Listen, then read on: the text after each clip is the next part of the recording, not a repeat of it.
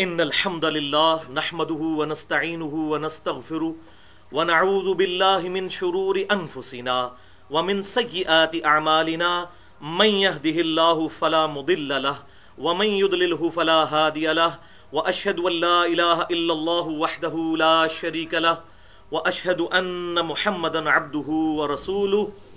اما بعد فان خير الحديث كتاب الله وخير الهدي هدي محمد صلى الله عليه وسلم، وشر الأمور محدثاتها، وكل محدثة بدعة، وكل بدعة ضلالة، وكل ضلالة في النار.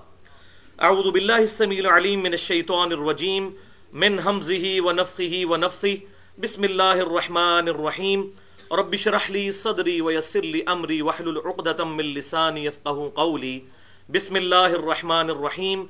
ان اللہ وملائکتہ یصلون علی النبی یا ایها الذین آمنوا صلوا علیہ وسلموا تسلیما اللهم صل علی محمد وعلى ال محمد كما صليت على ابراهيم وعلى ال ابراهيم انك حميد مجيد.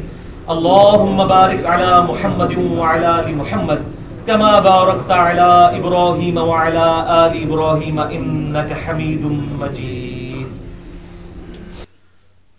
بھائیو الحمد آج سولہ اور سترہ ربیع الاول چودہ سو پینتیس ہجری کی درمیانی رات اٹھارہ جنوری دو ہزار چودہ اور ہفتے کا دن ہے۔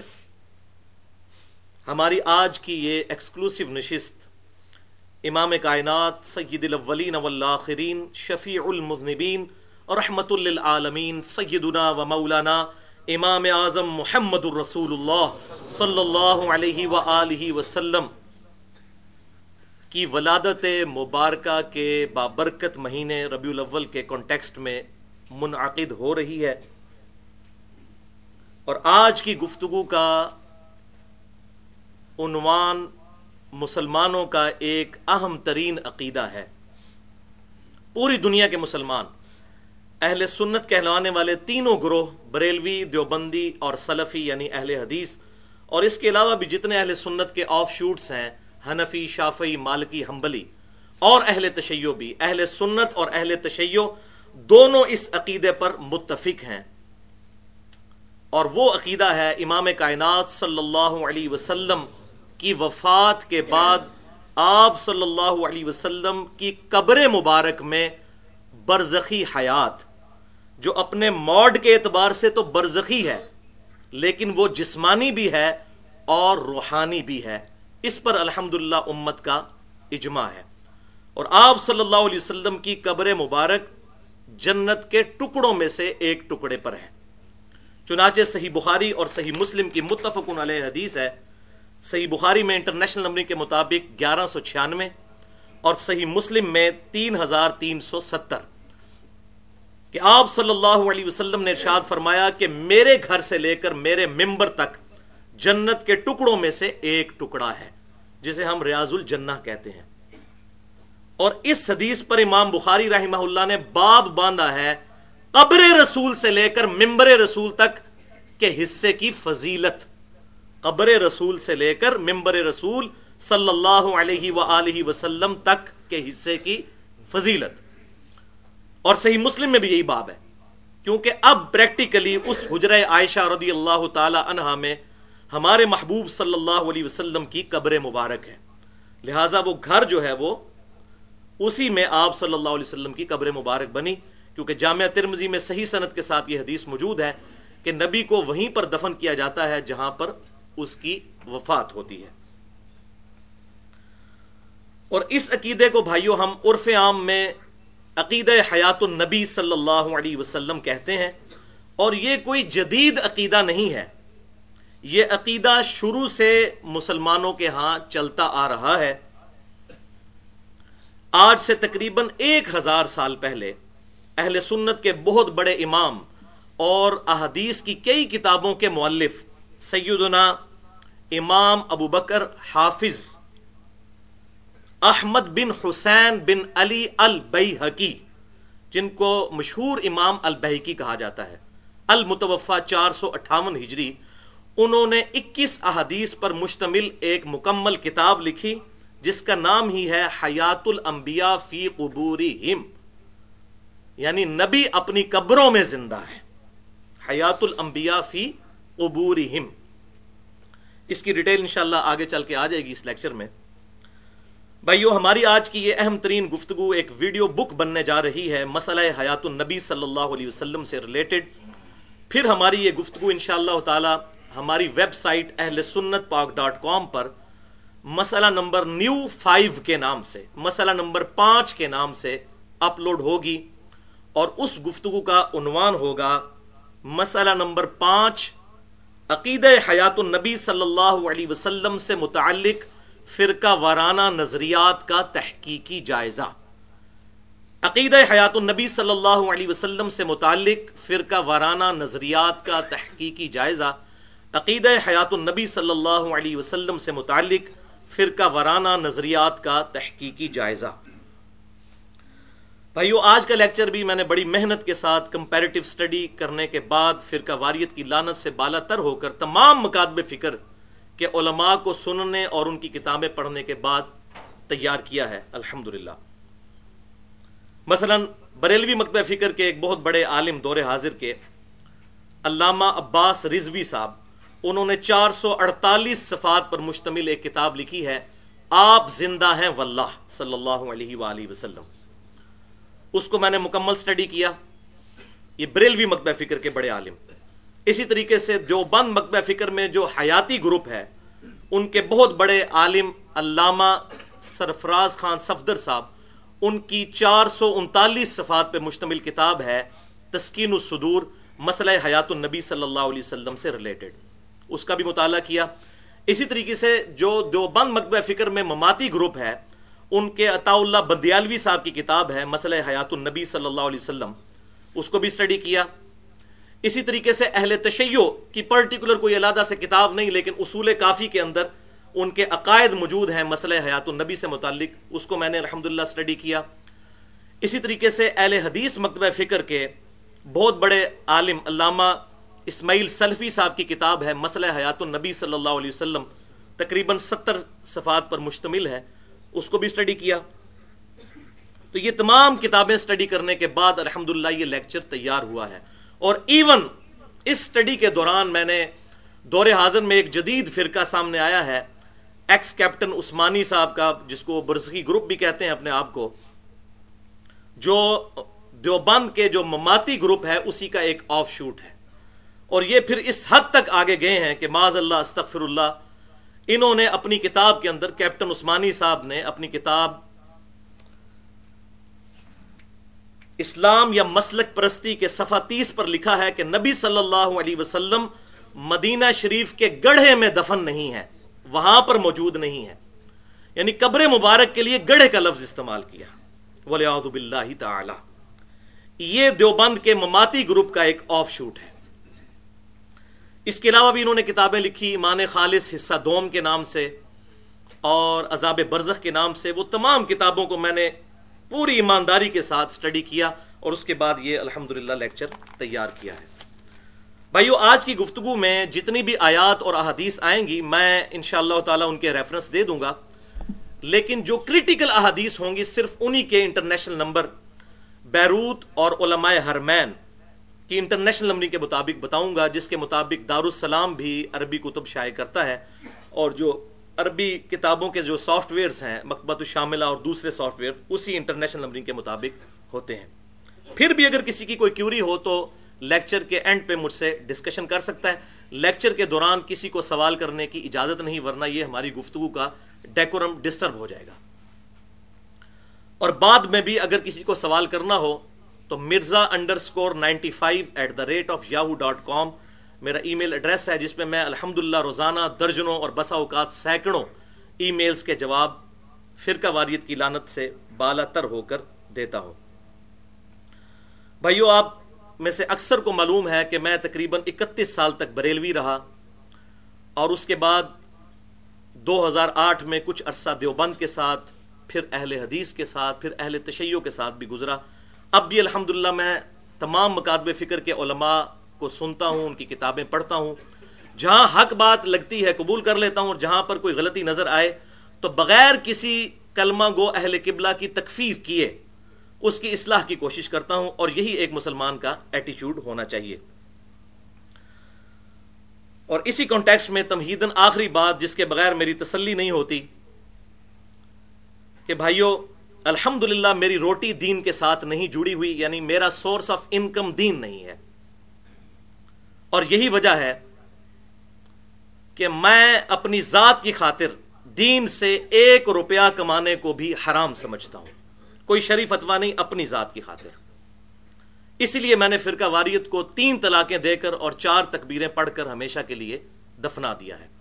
اور دعا کریں ہر دائیان حق میں سے، ہر مسلم کے لیے ہر دعوت دینے والے دائی کے لیے کہ اللہ تعالیٰ اس دن سے پہلے پہلے کہ ہماری روٹی ہمارے دین کے ساتھ جڑ جائے۔ اللہ تعالیٰ ہمیں ایمان و عافیت کے ساتھ مدینہ شریف میں موت اور بقی غرقد میں مدفن اور جنت الفردوس میں اپنے محبوب صلی اللہ علیہ وسلم کے قدموں میں جگہ عطا فرمائے۔ آمین۔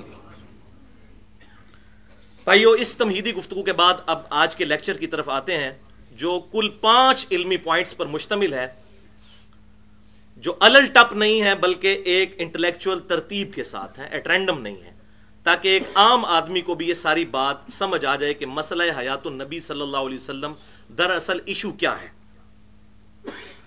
تو اس کی تفصیل میں جانے سے پہلے ایک دفعہ پیار اور محبت کے ساتھ دروشی پڑھ لیجیے۔ اللہم صلی علی محمد وعلا علی محمد کما صلیت علی ابراہیم وعلا آل ابراہیم انکا حمید مجید۔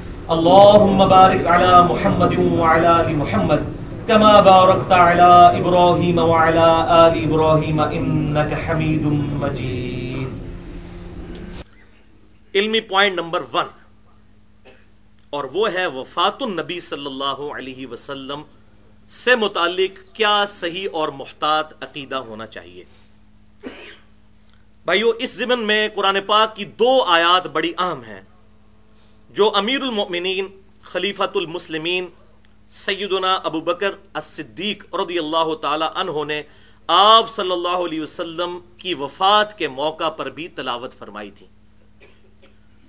چنانچہ صحیح بخاری کے اندر کتاب المغازی چیپٹر میں آخری دو باب کی تقریباً چھیالیس احادیث، پرٹیکولر آپ صلی اللہ علیہ وسلم کی وفات کے دنوں کے جو معاملات اور آپ صلی اللہ علیہ وسلم پر جو کیفیت تاری ہوئی اور آپ صلی اللہ علیہ وسلم نے جو نصیحتیں فرمائی اس سے ریلیٹڈ ہے۔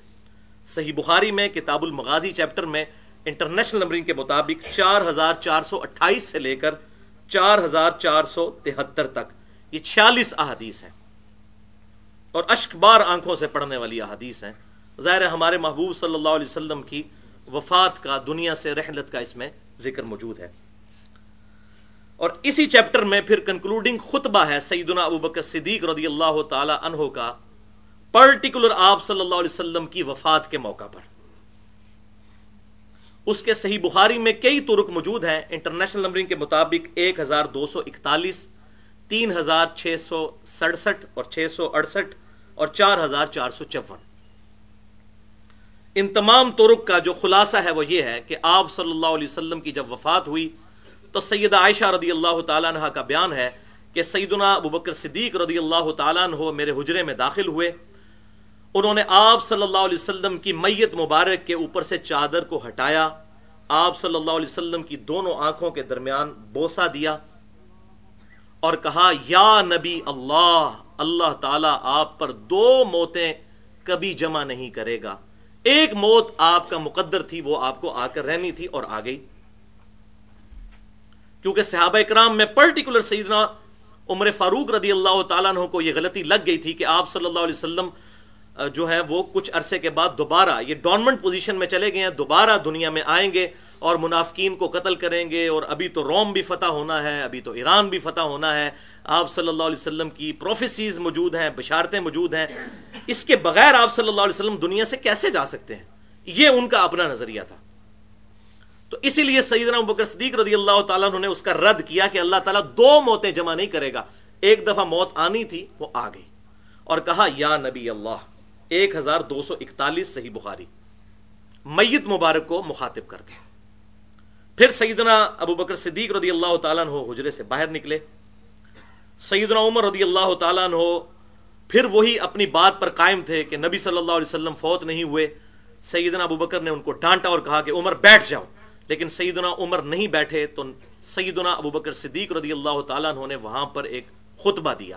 اور ظاہر ہے کہ آپ صلی اللہ علیہ وسلم نے اپنی مبارک زندگی میں بخاری اور مسلم کی متفق علیہ حدیث ہے، اپنے مسلح پر سیدنا و مولانا ابو بکر صدیق رضی اللہ تعالیٰ عنہ کو کھڑا کیا تھا۔ ان کا ریگارڈ صحابہ کرام میں زیادہ تھا، باقی صحابہ کرام کی نسبت۔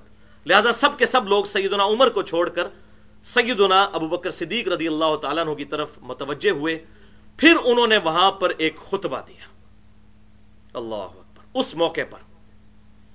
اور پہلا جملہ حمد و سلاد کے بعد انہوں نے کیا بولا؟ من کانا یا ابدو محمد محمد قد مات۔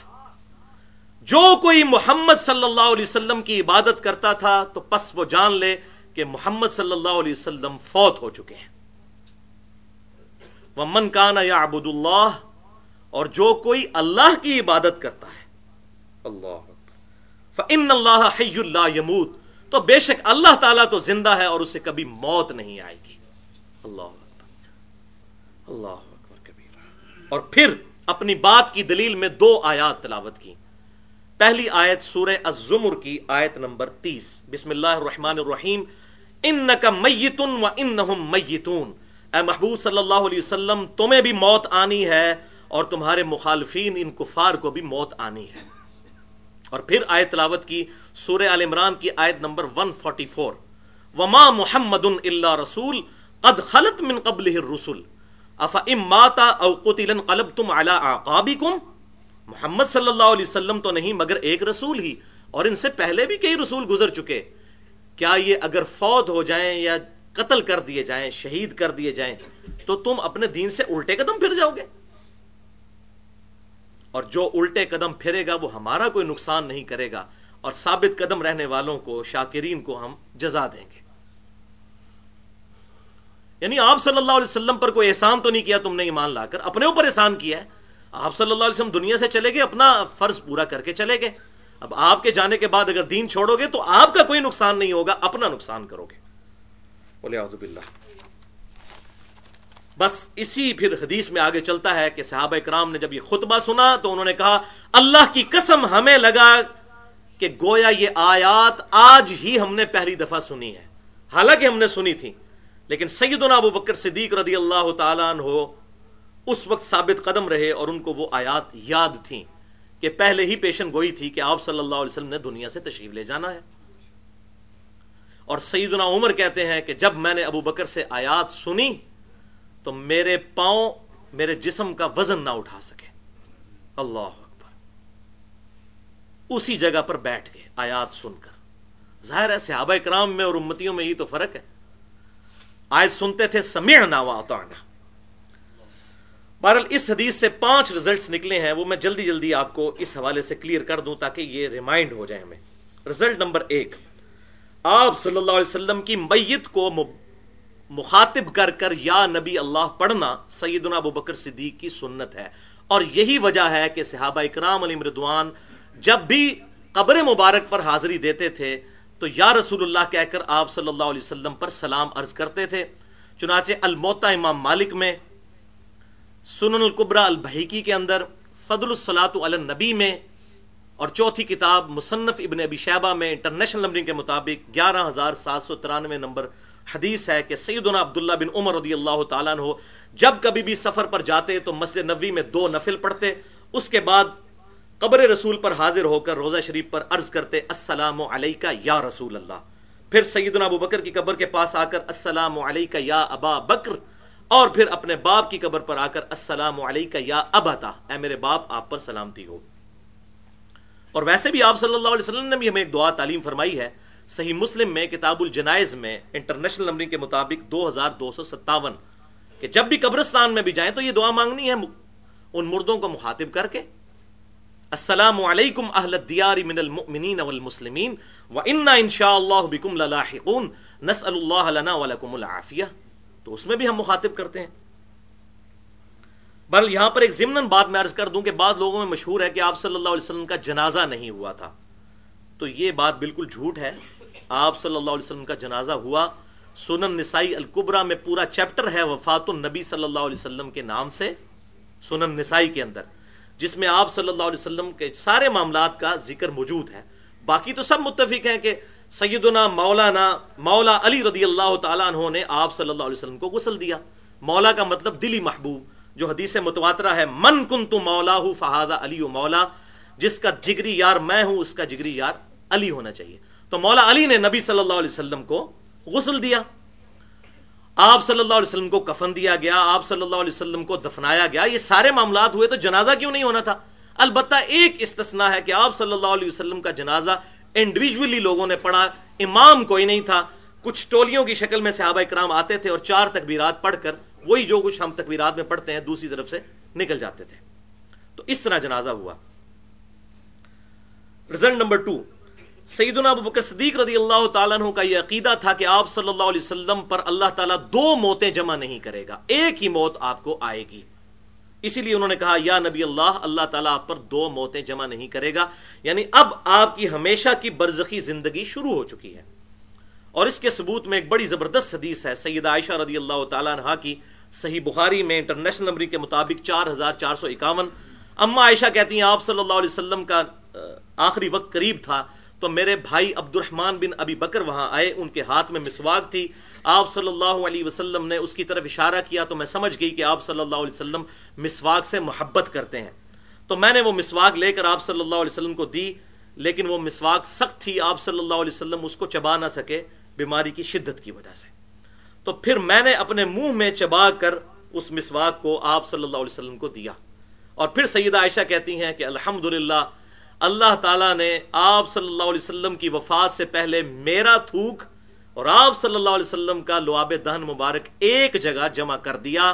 اس دن فی آخر یوم من الدنیا و اول یوم من الاخرہ، جو آپ صلی اللہ علیہ وسلم کی دنیا کی زندگی کا آخری دن تھا اور آخرت کی زندگی کا پہلا دن تھا۔ اب یہ سیدہ عائشہ نے عقیدہ کلیئر کر دیا۔ کہ دنیا کی زندگی ختم اور آخرت کی زندگی آپ صلی اللہ علیہ وسلم کی شروع یہ دوسرے موڈ میں کنورژن ہو گئی۔ رزلٹ نمبر تھری کسی بھی بڑے بڑے بڑے سے بڑے انسان کو غلطی لگ سکتی ہے۔ جیسا کہ اس کیس میں سیدنا عمر فاروق رضی اللہ تعالیٰ عنہ کو غلطی لگی اور وہ آپ صلی اللہ علیہ وسلم کے بارے میں یہ عقیدہ انہوں نے رکھا کہ ابھی ان کو موت نہیں آ سکتی۔ لیکن ساتھ ہی جیسے ہی ان کو آیات سنائی گئی انہوں نے فوراً رجوع کیا۔ اور یہ نہیں کہا کہ میں اتنا بڑا بزرگ پاگل ہوں، جس نے یہاں لوگ کہتے ہیں اتنے بڑے بڑے بزرگ پاگل ہیں۔ یہ صحابہ اکرام کا عقیدہ تھا کہ جب کوئی آیت سن لی تو فوراً بات کو قبول کر لیا۔ رزلٹ نمبر فور عقید توحید اتنا اہم ہے کہ سیدنا ابو بکر صدیق رضی اللہ تعالیٰ عنہ نے ایک فرضی جملہ بولا کہ جو کوئی محمد کی عبادت کرتا تھا، جان لے کہ محمد صلی اللہ علیہ وسلم فوت ہو گئے۔ اب محمد کی کوئی عبادت کرتا تھا صلی اللہ علیہ وسلم؟ نہیں۔ لیکن اس عقیدے کو راسی کرنے کے لیے کہ عبادت اس کی ہوگی کہ جسے کبھی موت نہ آئے۔ اللہ کے علاوہ کوئی نہیں ایسا کہ جسے کبھی نہ کبھی موت ایک دفعہ تو ذائقہ ضرور چکھنا ہے۔ کلو نفسن ذائقت الموت۔ اور یہاں یہ بھی بات پتہ چل گئی کہ قرآن پاک میں دونوں لفظ آئے آپ صلی اللہ علیہ وسلم کے لیے۔ وما محمد اللہ رسول قد خلط من قبل رسول افا اماتا اگر آپ صلی اللہ علیہ وسلم مر جائیں، اب یہاں کہتے ہیں گستاخی ہوگی، اب یہ قرآن کی آیت ہے۔ او قتل انقلبتم على آقابکم، یا قتل کر دیے جائیں۔ حالانکہ شہید کا لفظ بھی آ سکتا تھا۔ تو یہ جو زیادہ ماچے خاں بنے ہوئے ہیں آج کل لوگ اور کہتے ہیں، نہیں جی یہ مرنے کا لفظ نہ استعمال کریں، وفات کا لفظ نہ استعمال کریں، یہ گستاخی ہے تو قرآن گستاخی سکھا رہا ہے۔ اور سیدنا بکر صدیق نے وہ خطبہ دیا۔ اور قتل کا لفظ نہ استعمال کریں، شہادت کا لفظ استعمال کریں، قرآن نے قتل کا لفظ استعمال کیا۔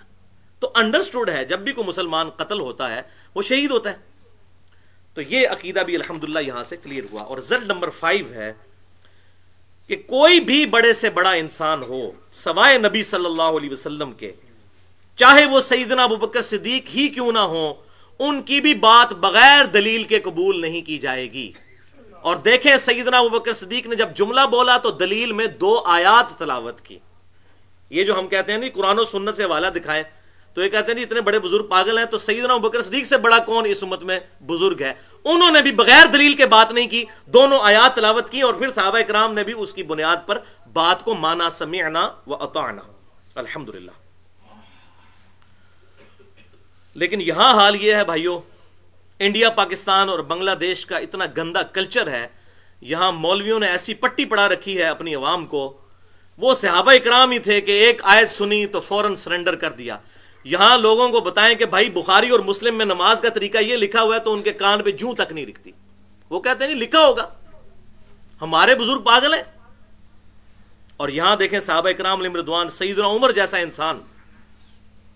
وہ بھی کہہ رہے ہیں کہ جب آیت سنی تو کہا کہ مجھے غلطی لگی تھی، میرے پاؤں میرا بوجھ نہ اٹھا سکے، وہیں پہ بیٹھ کے یہاں لوگ احادیث، آیات سنتے ہیں، کوئی اثر ہی نہیں ہوتا۔ اونیاں گیا جی۔ تو یہ فرق ہے صحابہ اکرام علی مردوان کا کوئک فورن رسپانس ہوا کرتا تھا اس حوالے سے۔ علمی پوائنٹ نمبر ٹو بھائیو، قرآن پاک میں اور صحیح الاسناد احادیث میں شہدائے کرام اور انبیاء اکرام علیہ السلام کی برزخی حیات سے متعلق ذکر موجود ہے۔ اس زمن میں چار آیات بڑی اہم ہیں۔ پہلی آیت سورہ عال عمران کی 169 نمبر آیت ہے۔ بسم اللہ الرحمن الرحیم۔ ولا تحسبن الذين قتلوا في سبيل الله امواتا اور مت گمان کرنا ان لوگوں کے بارے میں جو اللہ کی راہ میں قتل کر دیے جائیں کہ وہ مردہ ہے بل احیاء عند ربهم يرزقون بلکہ وہ تو اپنے رب کے حضور زندہ ہیں اور انہیں رزق بھی دیا جاتا ہے۔ دوسری آیت سورت البقرہ، آیت نمبر 154 ولا تقولوا لمن يقتل في سبيل الله اموات اور مت کہو ان لوگوں کو مردہ جو اللہ کی راہ میں قتل کر دیے جائیں۔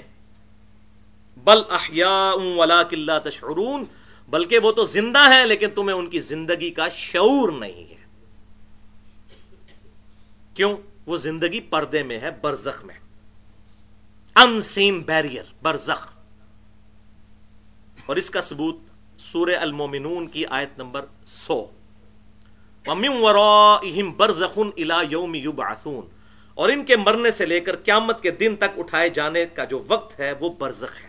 ان سین بیریئر ہے، اسے کوئی ابزرو نہیں کر سکتا۔ ولا کلّا تشعرون، تمہیں شعوری نہیں ہے۔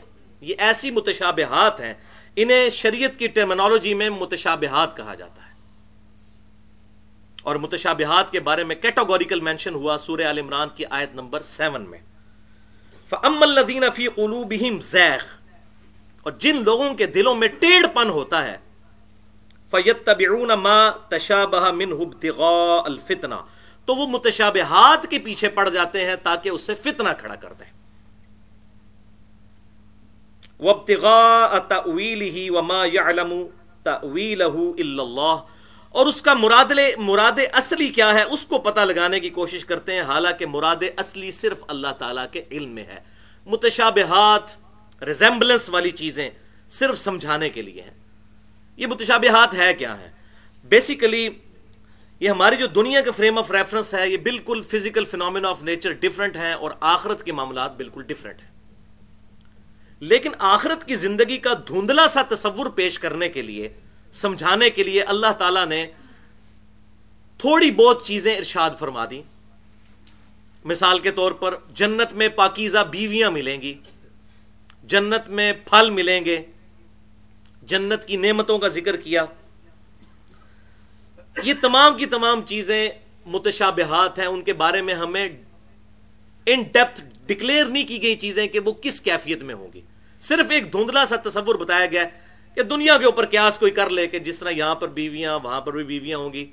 لیکن بخاری اور مسلم کی متفق حدیث ہے اور اسی کانٹیکسٹ میں سورہ الفلام سجدہ میں آیت بھی موجود ہے کہ اللہ تعالیٰ نے اپنے نیک بندوں کے لیے وہ آیات، وہ نعمتیں تیار کر رکھی ہیں جو نہ کسی آنکھ نے دیکھی، نہ کسی کان نے سنی اور نہ کسی کے دل پر اس کا گمان گزرا۔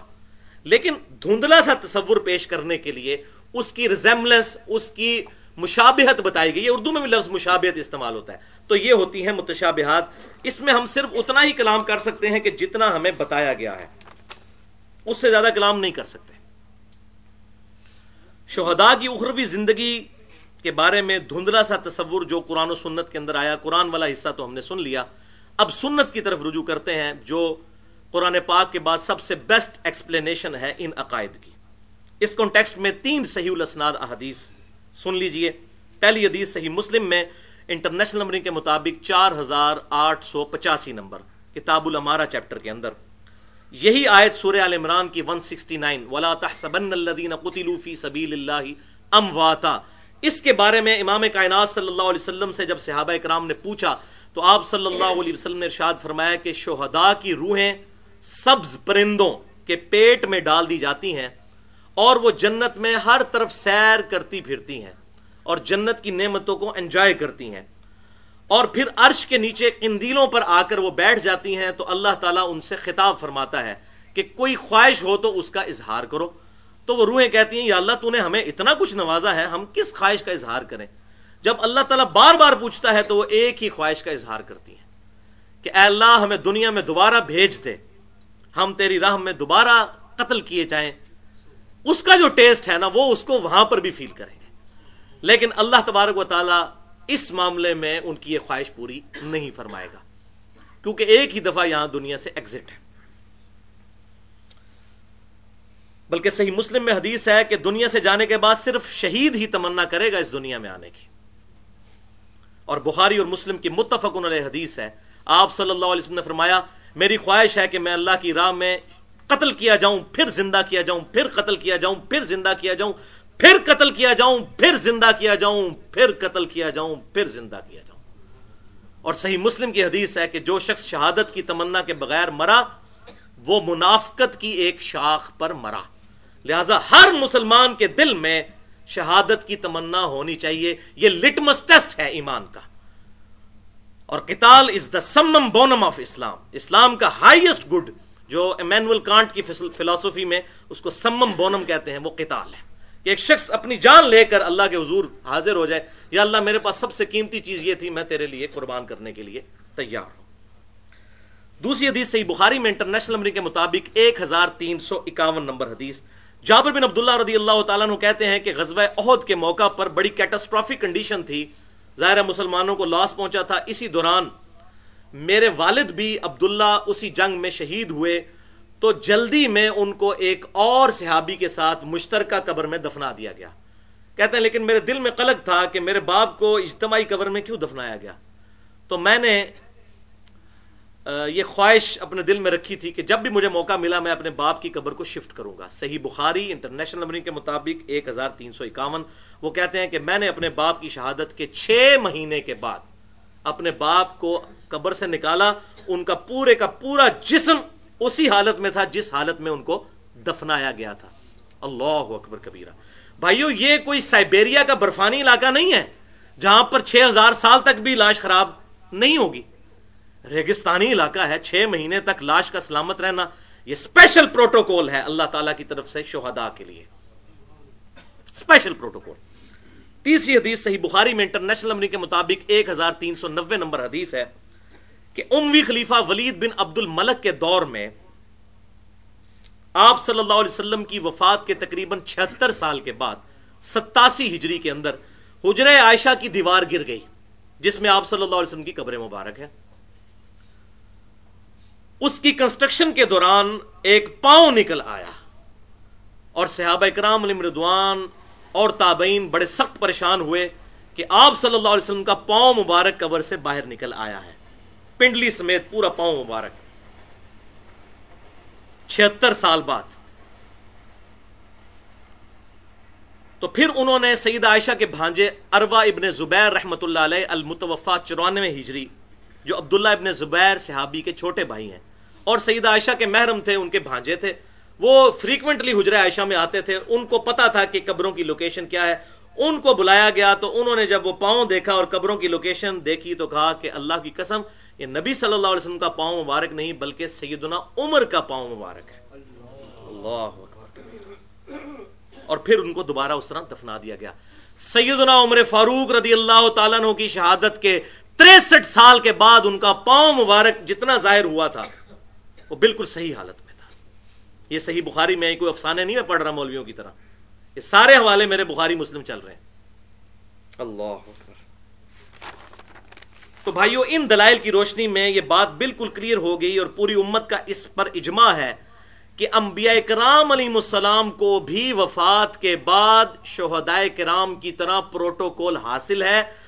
بلکہ انبیاء کرام علیہ السلام کی زندگی شہداء سے افضل، در افضل در افضل در افضل ہے۔ شہید تو ہوتا ہی وہ ہے جو اپنے نبی کے کلمے کے لیے جان دے دیتا ہے۔ اور یہ بات بھی لاجیکل ہے۔ جو P H D degree holder ہے وہ میٹرک تو ہو گئی۔ تو شہید کو آپ میٹرک لیول پہ سمجھ لیں۔ کیونکہ چار درجے ہیں نا۔ تو چوتھے درجے، تیسرے درجے پہ آتے ہیں۔ تو انبیاء اکرام علیہ السلام کو تو بدرجہ اولا یہ پروٹوکول الحمدللہ اس حوالے سے حاصل ہے۔ یہی وجہ ہے کہ پانچویں صدی ہجری میں اہل سنت کے بہت بڑے محدث اور کئی احادیث کی کتابوں کے مؤلف، بلکہ ان سے زیادہ کسی نے احادیث کتابوں میں جمع نہیں کی۔ آج سے ایک ہزار سال پہلے امام حافظ ابو بکر، احمد بن حسین بن علی البئی حقی المتوفا چار سو اٹھاون ہجری انہوں نے مستقل ایک کتاب لکھی ہے، اکیس احادیث کا مجموعہ حیات الانبیاء فی قبورہم۔ نبی اپنی قبروں کے اندر زندہ ہیں۔ اور اس میں وہ کئی احادیث لے کر آئے، کچھ صحیح بھی ہیں، کچھ ضعیف بھی ہیں۔ پہلے نمبر پہ وہی حدیث لے کر آئے، جو مسند ابی جالا میں انٹرنیشنل نمبرنگ کے مطابق تین ہزار چار سو پچیس نمبر حدیث موجود ہے۔ آپ صلی اللہ علیہ وسلم نے ارشاد فرمایا الانبیاء احیاء فی قبورہم یسلون نبی اپنی قبروں میں زندہ ہے اور نمازیں بھی پڑھتے ہیں۔ اور اس کی سپورٹ میں پھر امام بھائی کی ساتویں اور آٹھویں نمبر پر صحیح مسلم کی دو حدیثیں لے کر آئے۔ انٹرنیشنل نمبر کے مطابق چھ ہزار ایک سو چھپن اور چھ ہزار ایک سو ستاون صحیح مسلم کی۔ کہ نبی صلی اللہ علیہ وسلم کہتے ہیں کہ میں نے شب مراج موسا علیہ السلام کو سرخ ٹیلے کے پاس اپنی قبر میں نماز پڑھتے ہوئے دیکھا۔ تو امام بھائی کی اس کو دلیل کے طور پر لے کر آئے، الحمدللہ۔ اور پھر انہوں نے اس کتاب کو کنکلوڈ کرتے ہوئے اپنا عقیدہ بالکل واضح الفاظ کے اندر لکھ دیا، جس میں کوئی امبیکوٹی ہے ہی نہیں، کوئی مشابہ لگ ہی نہیں سکتا۔ جس کو میں ذرا وہ پنجابی میں کہتا ہوں، بالکل ننگی بات انہوں نے کر دی۔ کوئی ابہام رہی نہیں، کوئی امبیگوٹی رہے نہیں۔ اس کتاب کے اینڈ پہ حیات الانبیاء فی قبورہم امام بھائی کی نے۔ اور اسی کو امام ابن حجر اسکلانی رحمہ اللہ المتوفا آٹھ سو باون ہجری، انہوں نے صحیح بخاری کی شرح، جو شورا آفاق شرح ہے فت الباری، اس میں صحیح بخاری کی حدیث نمبر تین ہزار چار سو اکتالیس کی شرح میں بھی اسی کتاب کو دلیل بنایا انبیاء کرام علیہ السلام کی زندگی پر قبروں کے اندر۔ صحیح بخاری انٹرنیشنل نمبر کے مطابق تین ہزار چار سو اکتالیس۔ اس کی جب شرح لکھی امام ابن حجر اسکلانی نے فت الباری میں، اس باب وذکر فی الکتاب مریم۔ اس کے اندر انہوں نے امام بحیقی کی اس کتاب کا حوالہ دیا اور کہا کہ یہی امت کا عقیدہ ہے۔ اب امام بحیقی کے وہ الفاظ جو حیات الانبیاء فی قبور میں کنکلوڈنگ الفاظ ہیں ان کے، میں ایگزیکٹ ورڈ بائی ورڈ ان کے الفاظ پڑھنے لگا ہوں۔ اور یہ صحیح ہے کہ بے شک اللہ جل ثنا نے انبیاء کرام علیہ السلام پر ان کی روحیں لوٹا دی ہیں اور اب وہ اپنے پروردگار کے نزدیک شہداء کی طرح زندہ ہیں۔ ان کی روحیں ان پر لوٹا دی ہیں۔ اب پھر یہی امام بھائی نے کتاب لکھی ہے عقیدوں کے اوپر، الاعتقاد کے نام سے، الگ سے۔ اس میں بھی انہوں نے نبی صلی اللہ علیہ وسلم پر جو چیپٹر باندھا، اس کی جو فصل تھی دلال نبوت کے اوپر، اس میں بھی الفاظ یہ لکھے لفظ بے لفظ یہ الفاظ ہیں۔ اور انبیاء کرام علیہ السلام کی روحیں قبض کرنے کے بعد انہی کی طرف لوٹا دی جاتی ہیں۔ پس وہ شہداء کی طرح اپنے رب کے نزدیک زندہ ہیں۔ ابھی شہداء کی طرح سے مراد یہ نہ سمجھیے گا کہ شہید جس طرح وہ سبز پرندوں کے پیٹ میں ان کی روح ہے، اس طرح نہیں۔ کی طرح سے مراد اس طرح سمجھ لیں، جیسے ہم کہتے ہیں کہ انبیاء کرام علیہ السلام بھی انسان ہوتے ہیں۔ لیکن وہ عام انسان نہیں ہوتے۔ ان کا انسان ہونا اور ہمارے انسان ہونے میں بڑا فرق ہے۔ ہاں لیکن یہ ایک چیز ہے کہ وہ بھی انسان، ہم بھی انسان، باقی جو کیفیت اور فضائل تو کوئی کمپیرزن ہی نہیں ہے۔ تو کی طرح سے مراد ہے کہ جس طرح وہ بھی زندہ، یہ بھی زندہ۔ اور امام صاحب کی کتاب خود ہی بتا رہی ہے، حیات الانبیاء فی قبورہم، نبی اپنی قبروں میں زندہ ہے۔ اس کے اوپر ذرا غور کیجیے اور یہ قبروں میں زندگی جسمانی بھی ہے اور روحانی بھی، لیکن اس کی کیفیت کیا ہے؟ دنیاوی نہیں ہے، برزخی ہے۔ یہاں سے پھر اختلاف شروع ہو جاتا ہے۔ اور وہ اختلاف حل کرنے کے لیے انشاءاللہ اگلے دو پوائنٹس ڈسکس کرتے ہیں۔ ایک دفعہ دروشی پڑھ لیجیے۔ اللهم صل على محمد وعلى ال محمد كما صليت على ابراهيم وعلى ال ابراهيم انك حميد مجيد اللهم بارك على محمد وعلى ال محمد كما باركت على ابراهيم وعلى ال ابراهيم انك حميد مجيد. بڑی سینسٹیو گفتگو ہے، بڑا اٹینٹو ہو کے سننا ہے، ورنہ بات سمجھ نہیں آئے گی۔ اور بڑی کرخت باتیں بھی ہوں گی۔ ان کے لیے جن کا یہ عقیدہ خراب ہو چکا ہے، انیس سو پچپن چھپن کے بعد۔ اور جن کا عقیدہ وہ شروع والا ہے، ان کا معاملہ ٹھیک ہے۔ وہ آپ کو پتا چل جائے گا یہ بدت کب سے شروع ہوئی ہے مماتی فتنے کی۔ علمی پوائنٹ نمبر تھری انبیاء کرام علیہ السلام اپنی قبروں میں زندہ ہیں اور ان کی زندگی نمبر ایک اخروی ہے یعنی آخرت کی زندگی۔ نمبر دو، برزخی ہے یعنی ان سین بیریئر نظر نہیں آ سکتی۔ نمبر تین، جنتی ہے۔ اور نمبر چار، جسمانی پلس روحانی ہے۔ لیکن اس کی کیفیت برزخی ہے۔ اور یہ زندگی کسی بھی صورت دنیا کی زندگی کے مشابہ نہیں ہے۔ کیونکہ دنیا کی زندگی کے پروٹوکول ڈفرنٹ ہے۔ دنیا میں زندہ رہنے کے لیے ہمیں سب سے بیسک نیڈ ہے سانس۔ پھر کھانا پینا، پیویاں، یہ تمام چیزیں دنیا کی ضرورتیں ہیں۔ لیکن آخرت کی زندگی میں کوئی ایسی چیز نہیں۔ دنیا میں بیت الخلا بھی جانا پڑتا ہے۔ جبکہ صحیح مسلم میں حدیث ہے کہ جنتی جب کھانا کھائیں گے جنت کا، تو ایک خوشبودار ڈکار آئے گی، ان کا سارا کھانا ہزم ہو جائے گا۔ کوئی پیشاب پخانے کی حاجت ہی نہیں رہے گی۔ دنیا کی زندگی اور آخرت کی زندگی میں بڑا فرق ہے۔ اس لیے ہم صرف یہ قبر مبارک کی زندگی کا ایک دھندلا سا تصور اس متشابہ چیز کا قرآن اور سنت کی روشنی میں پیش کر سکتے ہیں، جتنا بتایا گیا۔ اس سے آگے ہم بڑھ نہیں سکتے۔ اب اگر کوئی شخص یہ چاہے کہ قبر مبارک کھود کر آپ صلی اللہ علیہ وسلم کو دیکھنا چاہے کہ آپ صلی اللہ علیہ وسلم کی قبر مبارک میں زندگی کیسی ہے تو اس کو ابزرو نہیں کر سکتا۔ یہ نہ سمجھیے گا جیسے ہم تہ خانے میں بیٹھ جائیں تو آپ صلی اللہ علیہ وسلم بھی قبر مبارک میں اسی طریقے سے اسی طرح کی زندگی گزار رہے ہیں۔ وہ ان سین بیریئر ہے، وہ ہمیں نظر نہیں آ سکتا۔ لہٰذا اگر قبر مبارک کھودی جائے گی تو آپ صلی اللہ علیہ وسلم ہمیں اسی لیٹی ہوئی حالت میں ہی نظر آئیں گے جیسا کہ آپ صلی اللہ علیہ وسلم کو دفن کیا گیا تھا۔ وہ آپ کی ایکٹیویٹیز کو ہم اس دنیا میں آبزرو نہیں کر سکتے۔ ایون یہاں فرشتے میرے دائیں بائیں میں اس کو آبزرو نہیں کر سکتا۔ لیکن اس کا یہ مطلب تو نہیں، یہ غیب کی چیزیں میری نظروں سے ضرور اول چلیں بلکہ دنیا کے اندر بھی کئی چیزیں ہیں الیکٹرو میگنیٹک ویوز ہیں، ہم ان کو نہیں آبزرو کر سکتے فزیکلی خود۔ ہاں تجربات سے چیزیں پتہ چلی ہیں۔ وہ بھی اب پتہ چلی ہیں جس کے اوپر یہ پوری موبائل ٹیکنالوجی پوری دنیا کی چل رہی ہے سیٹلائٹ کی۔ تو اس کو آپ اس طرح سمجھ لیجیے کہ جیسا کوئی شخص دنیا میں سویا ہوا ہوتا ہے اور اس کو خواب دکھایا جاتا ہے اور اس کے اوپر کوئی کیفیت تاری ہوتی ہے تو پاس کھڑا شخص اس کو وہ لیٹی ہوئی حالت میں دیکھے گا، لیکن وہ شخص ان تمام کیفیات سے گزر رہا ہوتا ہے۔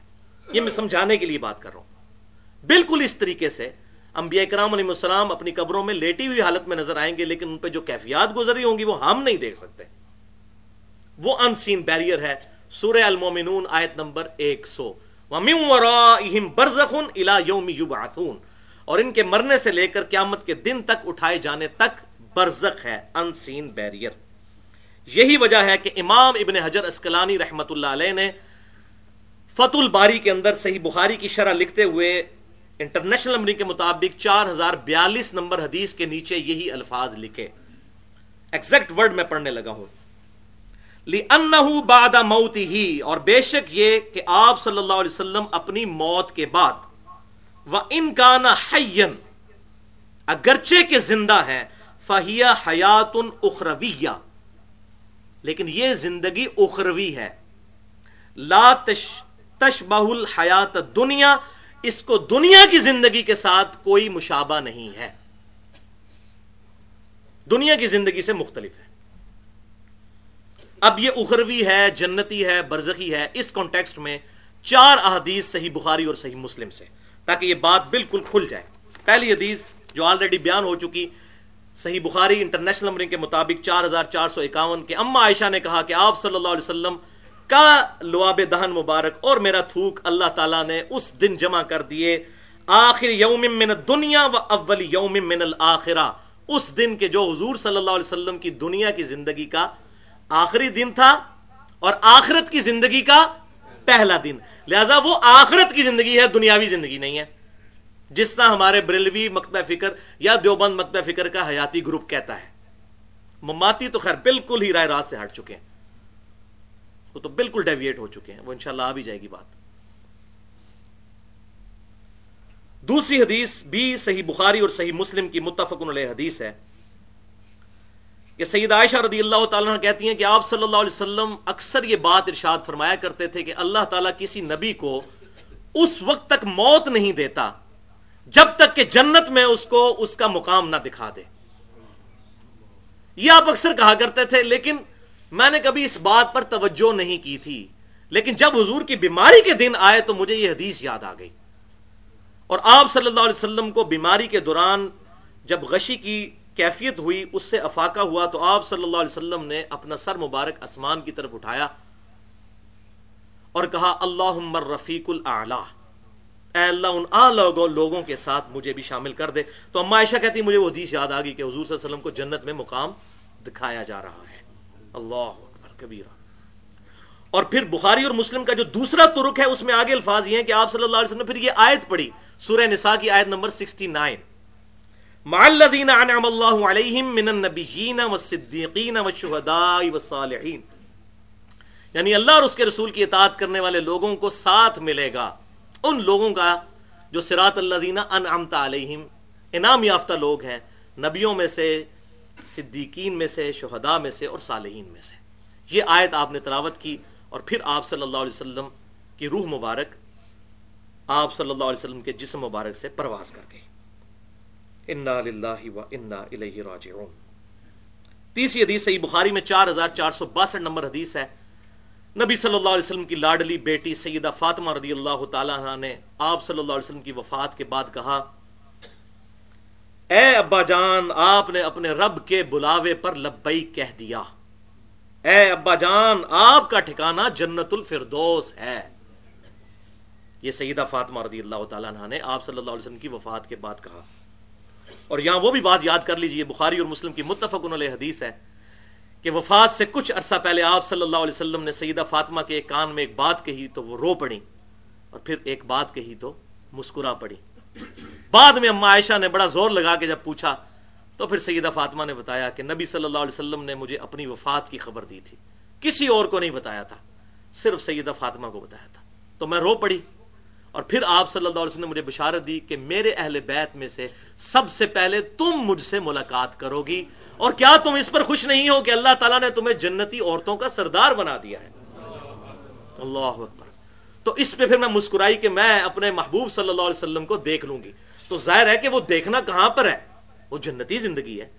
قبر مبارک تو سیدہ فاطمہ کی وہاں پر نہیں، وہ تو جنت البقی قبرستان، بقی اگرکت میں۔ اور چوتھی حدیث بھی صحیح بخاری میں انٹرنیشنل نمبر کے مطابق ایک ہزار تین سو چھیاسی آپ صلی اللہ علیہ وسلم کو ایک طویل خواب دکھایا گیا۔ اس کے اینڈ پہ آپ صلی اللہ علیہ وسلم کو ایک منظر دکھایا گیا اور یاد رکھیے گا نبیوں کا خواب وہی الہی ہوتا ہے۔ اس پہ تو اجماع ہے، قرآن پاک میں موجود ہے، ابراہیم علیہ السلام کو جو بیٹے کی قربانی کا حکم ہوا، خواب کے ذریعے ہوا۔ اس طویل خواب کے اینڈ پہ آپ صلی اللہ علیہ وسلم نے جب سر مبارک اوپر اٹھایا تو بادل کی مانت کوئی شے نظر آئی۔ تو جبریل سے پوچھا یہ کیا ہے؟ تو انہوں نے کہا، یا رسول اللہ صلی اللہ علیہ وسلم، یہ آپ کا مقام ہے وفات کے بعد۔ تو نبی صلی اللہ علیہ وسلم نے فرمایا، جبریل، مجھے چھوڑ دو، میں اس مقام میں داخل ہو جاؤں۔ تو سیدنا جبریل نے عرض کی، اے اللہ کے رسول صلی اللہ علیہ وسلم، ابھی آپ کے چند دن دنیا میں باقی ہیں، اس کے بعد آپ اسی مقام پر آ جائیں گے۔ تو اس سے بھی بات پتہ چلی کہ یہ اخروی مقام جنتی مقام ہے۔ لیکن اس سے یہ بات بھی پتہ چلی کہ آپ صلی اللہ علیہ وسلم یہ خواب دیکھ رہے تھے اور آپ نے کہا کہ مجھے میرے مقام میں داخل ہونے دو تو اگر آپ داخل بھی ہوتے تو آپ صلی اللہ علیہ وسلم کی روح مبارک داخل ہوتی جسم مبارک تو یہی تھا اور اس روح اور جسم کا تعلق جو ہے وہ انشاءاللہ آگے چل کے آپ کو احادیث میں انشاءاللہ کلیئر ہو جائے گا۔ بھائیو، ہم نے اب تک جتنی حدیث سنی ہے اس سے ثابت ہوا کہ آپ صلی اللہ علیہ وسلم کی جو زندگی ہے، اخروی ہے، برزخی ہے اور جنتی ہے۔ لیکن لیکن لیکن، ساتھ ہی ساتھ آپ صلی اللہ علیہ وسلم کی قبر مبارک میں زندگی جسمانی بھی ہے اور روحانی بھی ہے، لیکن اس کی کیفیت، اس کا موڈ برزخی ہے۔ اور میرا اس ویڈیو کے ذریعے چیلنج ہے کہ انیس سن چھپن، ستاون سے پہلے اس روئے ارض پہ کوئی بھی مسلمان ایسا ایگزسٹ نہیں کرتا تھا کہ جس کا یہ عقیدہ ہو کہ آپ صلی اللہ علیہ وآلہ وسلم اپنی قبر مبارک میں زندہ نہیں ہے کسی کا یہ عقیدہ نہیں تھا۔ یہ دیوبند کا ایک آف شوٹ نکلا، دیوبندی مماتی گروپ، عنایت اللہ شاہ بخاری اور پھر ان کے سارے فالوورز انہوں نے یہ پہلی دفعہ چوہا چھوڑا کہ جی شہید جنت میں ہیں، تو نبی ان قبروں میں کیا کر رہے ہیں؟ معاذ اللہ، استغفر اللہ۔ ان کو بچاروں کو پتہ ہی نہیں کہ آپ سے ان کی قبریں مبارک تو خود جنت کے ٹکڑے میں۔ اب اتنی بھی عقل کام کر جاتی تو پھر بات سمجھ آ جاتی کہ وہ جنت کا ٹکڑا کیوں تھا؟ اور امام بخاری نے کیا باپ باندھا ہے گیارہ سو چھیانوے نمبر حدیث کے اوپر؟ قبر رسول کے حصے کی فضیلت، قبر سے لے کے ممبر تک کے حصے کی فضیلت۔ صحیح بخاری پڑھ لیتے غور سے تو بات سمجھ آ جاتی۔ پوری دنیا میں ساڑھے تیرہ سو سال تک کسی کا یہ عقیدہ نہیں تھا جو دیوبند کے مماتی گروپ نے انجیکٹ کیا امت کے اندر۔ اور الحمدللہ وہ کامیاب بھی نہیں ہو سکا۔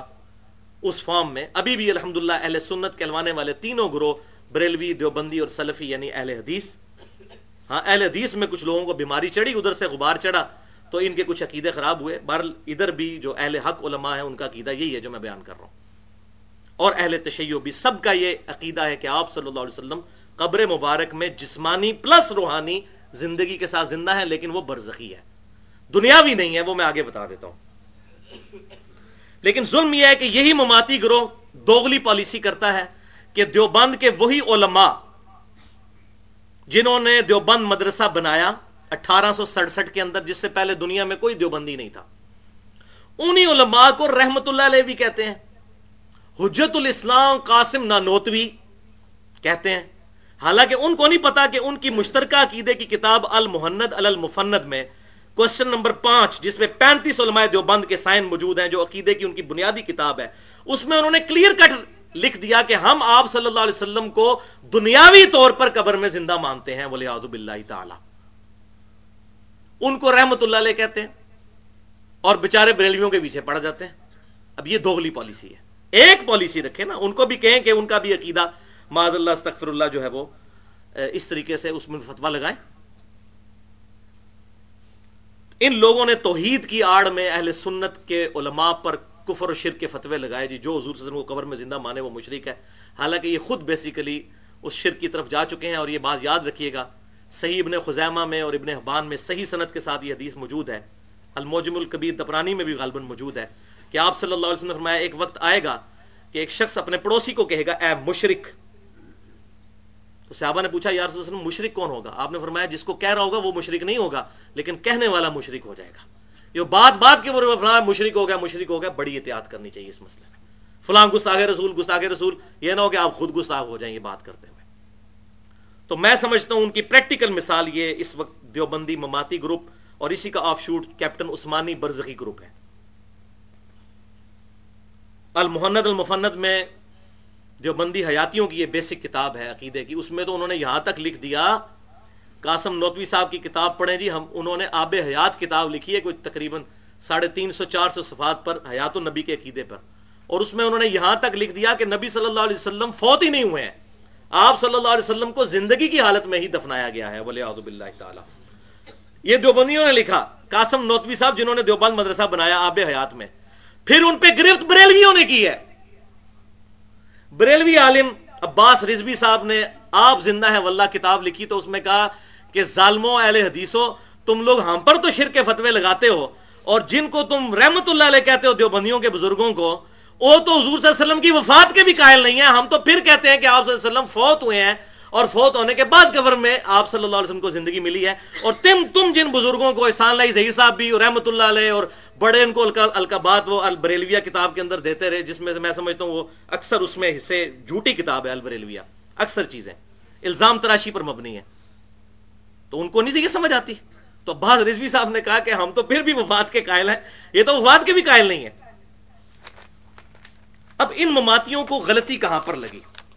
بھائیو، ان کی غلطی دراصل یہ ہے کہ انہوں نے قبر اور اس برزخ کی زندگی کو دنیا کی زندگی پر قیاس کر لیا۔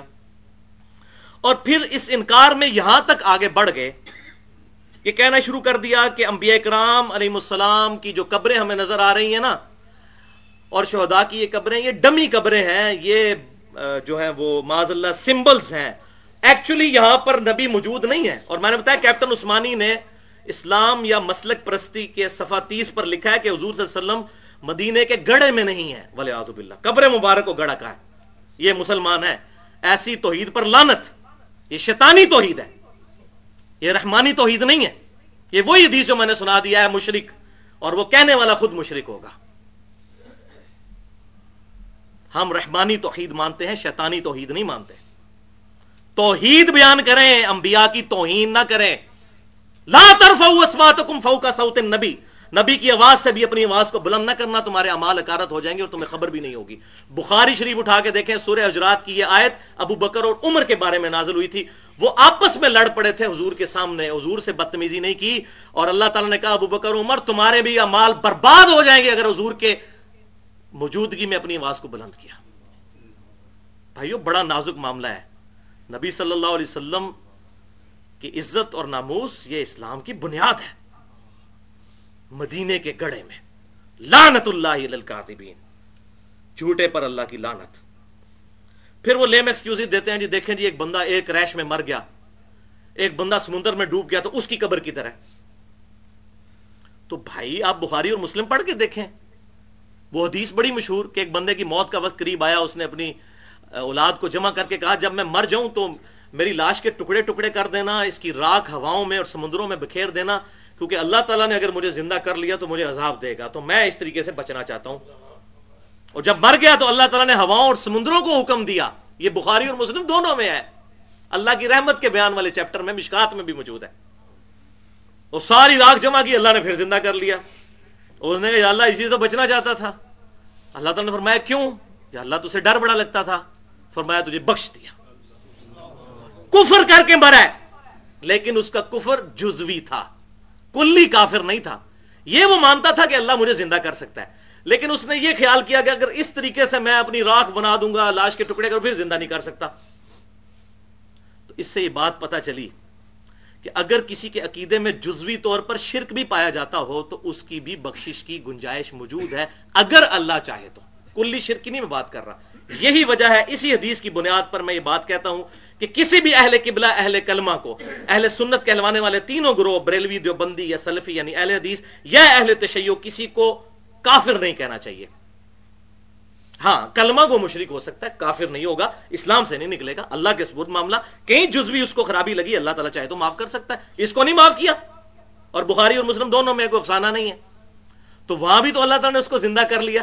وہ کہتے ہیں جی راگ اڑ گئی تو یہ کہ ٹینشن لینے دی پائی کیڑی لوڑ ہے راگ اڑ گئی تے سمندر ہو گیا تو یہ وہ پائی جی نے زندہ کرنا ہے تمہیں ٹینشن لینے کی ضرورت ہے جس نے زندہ کرنا ہے وہ زندہ کر لے گا اور عموماً لوگوں کو قبر میں ہی دفن کیا جاتا ہے لہٰذا ہم یہ جو کہتے ہیں قبروں میں انبیاء زندہ ہیں تو عموماً قبر کا لفظ استعمال ہوتا ہے قرآن پاک خود بھی کرتا ہے سورہ ابس کے اندر اللہ تعالیٰ فرماتا ہے ہیومن لائف سائیکل کو بیان کرتے ہوئے ثم اماتہ و اکبارہ اس کے بعد انسان کو موت آتی ہے اور قبر مل جاتی ہے ساروں کو تو قبر نہیں ملتی۔ لیکن عموماً تو لوگوں کو قبر ملتی ہے۔ اور جس کو نہیں ملی، اس کی وہیں پر اللہ تعالیٰ قبر بنا دے گا۔ شیر کے پیٹ میں قبر بنا دے، ہواؤں میں قبر بنا دے، سمندروں میں بنا دے، اللہ تعالیٰ تو ہر چیز پر قادر ہے۔ تو انہوں ٹینشن لینے کی کیڑی لوڑ ہے؟ ہمارا تو کوئی ایشو نہیں اس میں۔ اسی طریقے سے وہ عید القبور بُعثرت علیبت نفس ما قدمت و اخرت جب قبروں کو اکھاڑا جائے گا تو ہر جان جان جائے گی، اس نے آگے کیا بھیجا اور پیچھے کیا چھوڑا؟ اور اس کا کلائمیکس میں کہتا ہوں، اس کے اندر تو طویل ہی ممکن نہیں ہے۔ ان پہ، باقی آیات پہ تو یہ کہتے ہیں جی یہ قبریں ہیں، لیکن یہ وہ قبریں ہیں جو الین اور سجین میں ہیں۔ یہ دنیا کی قبریں نہیں ہیں۔ تو اس کا کیا کریں گے آیت کا؟ قرآن تو اپنی حفاظت کرتا ہے۔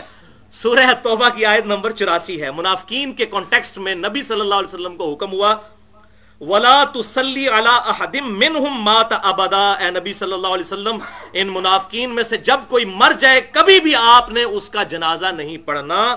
ولا تقم علی قبری، اور نہ کسی منافق کی قبر پہ کھڑے ہونا ہے۔ تو کیا علیین سی جین پہ حضور جا کے کھڑے ہوتے تھے؟ عقل نہیں کام کرتی ان کی؟ یہ کس قبر کی بات ہو رہی ہے؟ کہ قبر پہ منافق کی نہیں کھڑے ہونا۔ یہ تو آیات ہیں اور احادیث تو اتنی بریف کرتی ہیں۔ صرف بخاری اور مسلم کی اتنی حدیث مجھے زبانی آتی ہیں، اس کانٹیکسٹ میں کچھ میں یہ بیان بھی کر دیتا ہوں کہ مسئلہ بالکل کلیئر ہو جائے گا۔ اور یہ مشہور حدیث ہیں، ہم نے بچے بچے نے سنی ہوئی ہے۔ پہلی حدیث بخاری اور مسلم کی متفق علیہ حدیث ہے۔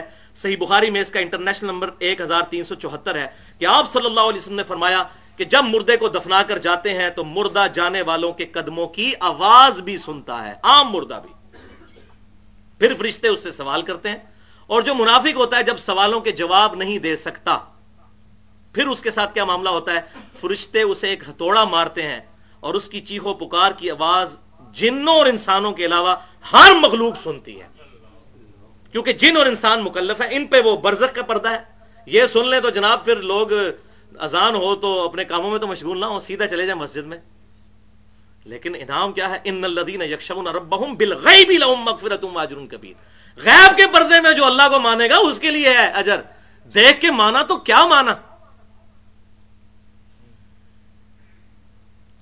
تو عام مردہ بھی جانے والوں کی قدموں کی آواز سنتا ہے، اتنا ہم مانتے ہیں۔ تو سمائے موتا کا جو عقیدہ ہے، ہم اس کو ایکسپشن کے ساتھ کیٹاگوریکلی تو نہیں ایکسپشن کے ساتھ جہاں جہاں چیزیں آئیں، وہ مانتے ہیں۔ وہ اہل سنت، اہل تشیعوں کا اجماعی عقیدہ ہے۔ لہٰذا جو سورہ فاتر کی آیت نمبر بائیس ہے، اس کو بھی ذرا غور سے پڑھیں۔ ان اللہ یسمع من یشاء بے شک اللہ جسے چاہتا ہے سنوا دیتا ہے تو ٹینشن لینے دی کیڑی لوڑ ہے وہ مانتا بھی مسمعین من فی القبور اور اے نبی آپ نہیں سنا سکتے اس کو جو قبر میں دفن ہے یعنی آپ نہیں سنا سکتے اللہ سنا سکتا ہے اللہ پہ تو پابندی نہ لگائے نا بھائی اللہ تعالیٰ مردے کو سنواتا ہے تاکہ نیک مردہ ہو تو خوش ہو کہ دیکھو ان رشتہ داروں پہ میں نے پہلے بھی رلائی نہیں کیا، میں اپنے امال ساتھ لے کر آیا ہوں۔ جو بخاری اور مسلم میں حدیث ہے کہ انسان کے تین دوست ہیں، دو باہر رہ جاتے ہیں اور ایک اندر جاتا ہے۔ اس کی دولت اور رشتہ دار باہر اور امال اندر۔ تو نیک آدمی خوش ہوتا ہے کہ مجھے پہلے ہی میں نے ان کے اوپر رلائی نہیں کیا تھا۔ اور بد آدمی پریشان ہو جاتا ہے کہ یہ بھی مجھے دفنا کے چلے گئے۔ اس کی حسرت میں اضافے کے لیے اس کو قدموں کی آواز سنائی جاتی ہے۔ بلکہ صحیح بخاری میں یہاں تک موجود ہے، میت چارپائی پہ کلام بھی کرتی ہے، جن و انس کے علاوہ ہر مخلوق سنتی ہے۔ نیک میت کہتی ہے، مجھے جلدی جلدی میری قبر کی طرف لے جاؤ۔ کدھر سے جین میں؟ اس قبر میں۔ اور بد میت کہتی ہے، مجھے کہاں لے کر جا رہے ہو۔ تو میت بولتی بھی ہے، لیکن وہ ہمارے فریم آف ریفرنس سے باہر ہے، وہ برزخ ہے ان سین ہے۔ اسی طریقے سے صحیح بخاری اور مسلم کی متفق حدیث ہے، بڑی مشہور حدیث۔ آپ صلی اللہ علیہ وسلم کچھ قبروں کے پاس سے گزر رہے تھے، تو آپ صلی اللہ علیہ وسلم رک گئے اور فرمایا، ان دو قبر والوں کو عذاب ہو رہا ہے۔ ان دو قبر والوں کو عذاب ہو رہا ہے۔ اور کسی بڑی وجہ سے نہیں، ان میں سے ایک شخص پیشاب کے چھینٹوں سے نہیں بچتا تھا اور دوسرا چگلی کھایا کرتا تھا۔ پھر آپ صلی اللہ علیہ وسلم نے ایک درخت سے ٹہنی توڑی، اس کے دو حصے کر کے دونوں قبروں پر لگائے۔ کدھر؟ الیین سے جین پہ یا دنیا کی قبروں پہ؟ ان قبروں پہ۔ اور کہا، جب تک یہ ہری رہیں گی، اس وقت تک ان کے عذاب میں تخفیف ہوتی رہے گی۔ اللہ اکبر تیسری حدیث صحیح مسلم میں انٹرنیشنل نمبر کے مطابق سات ہزار دو سو تیرہ نمبر حدیث کہ آپ صلی اللہ علیہ وسلم بنی نجار کے باغ کے پاس سے گزرے تو آپ صلی اللہ علیہ وسلم کا خچر بدک گیا۔ اتنا بدکا کہ صحابہ کہتے ہیں قریب تھا کہ آپ کو زمین پر گرا دیتا۔ اس کو عذاب اللہ تعالیٰ نے دکھا دیا تھا۔ بدک گیا۔ تو حضور صلی اللہ علیہ وسلم رک گیا آپ نے فرمایا یہ قبریں کس کی ہیں؟ چھ سات قبریں۔ بتایا گیا کہ یہ تو زمانے جہلیت کے مشرقین کی قبریں ہیں۔ پھر آپ صلی اللہ علیہ وسلم فرمایا کہ اللہ کی قسم تمہیں بھی قبروں میں آزمایا جائے گا۔ اور میں نے ارادہ کیا کہ میں اللہ سے دعا کروں کہ تمہیں عذاب قبر دکھا دے، لیکن مجھے ڈر ہوا کہ پھر تم اپنے مردوں کو دفنانا چھوڑ دو گے۔ صحیح مسلم انٹرنیشنل نمبر کے مطابق سات ہزار دو سو تیرہ۔ اپنے مردوں کو دفنانا چھوڑ دو گے۔ پھر آپ صلی اللہ علیہ وسلم نے صحابہ سے کہا کہ عذاب جہنم سے اللہ کی پناہ مانگو۔ عذاب قبر سے اللہ تعالیٰ کی پناہ طلب کرو۔ چھپے اور کھلے فتنوں سے اور دجال کے فتنے سے اللہ تعالیٰ کی پناہ طلب کرو۔ جو بخاری اور مسلم میں موجود ہے، ہم نماز میں تشہد میں بھی پڑھتے ہیں۔ اللہم انی اعوذ بک من عذاب جہنم ومن عذاب القبر ومن فتنة المحیا والممات ومن شر فتنة المسیح الدجال۔ تو یہ آپ صلی اللہ علیہ وسلم نے کہا کہ تم طلب کرو اللہ تعالیٰ سے پناہ۔ چوتھی حدیث بھی صحیح بخاری اور مسلم کی متفق حدیث۔ اچھا یہ بھی بات پتہ چلی یہ کہتے ہیں فلاں کو کشف القبور ہو جاتا ہے۔ صحابہ کرام کو تو کوئی کشف القبور نہیں ہوتا تھا، حضور صلی اللہ علیہ وسلم کو نظر آیا۔ ہے یا حضور کے بیٹھنے کی برکت سے اس خچر کو عذاب قبر نظر آ گیا۔ باقی صحابہ کے خچر تو کوئی نہیں بیت کے۔ تو یہ جو کہتے ہیں، نہیں، ہمارے بابے قبر دیکھ لیتے ہیں، یہ کر لیتے ہیں، تو پھر ان بابوں کا مرتبہ صحابہ کرام سے زیادہ ہے۔ ولی آزب اللہ تعالی۔ بخاری اور مسلم کی متفق الحدیث سے ایک حبشی عورت حضور صلی اللہ علیہ وسلم سے محبت کرنے والی، آپ صلی اللہ علیہ وسلم کی امتی۔ وہ مسجد نبی میں صفائی کیا کرتی تھی۔ اللہ خوش نصیب۔ فوت ہو گئی۔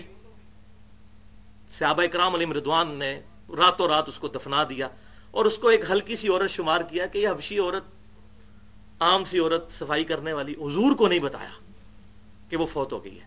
تین چار دن گزرے، نبی صلی اللہ علیہ وسلم نے کہا کہ وہ عورت نظر نہیں آ رہی۔ صحابہ کرام علی مردوان نے کہا، یا رسول اللہ صلی اللہ علیہ وسلم، وہ عورت تو فوت ہو گئی تھی۔ تو ہم نے آپ کے آرام میں خلل سمجھتے ہوئے اس کو راتوں رات دفنا دیا۔ تو آپ صلی اللہ علیہ وسلم سخت ناراض ہوئے اور آپ صلی اللہ علیہ وسلم حریص علیکم بالمؤمنین رعوف الرحیم۔ کہا کہ مجھے اس کی قبر پر لے جاؤ۔ آپ صلی اللہ علیہ وسلم اس خوش نصیب عورت کی قبر پر گئے اور قبر پہ جا کے اس کا جنازہ پڑھا۔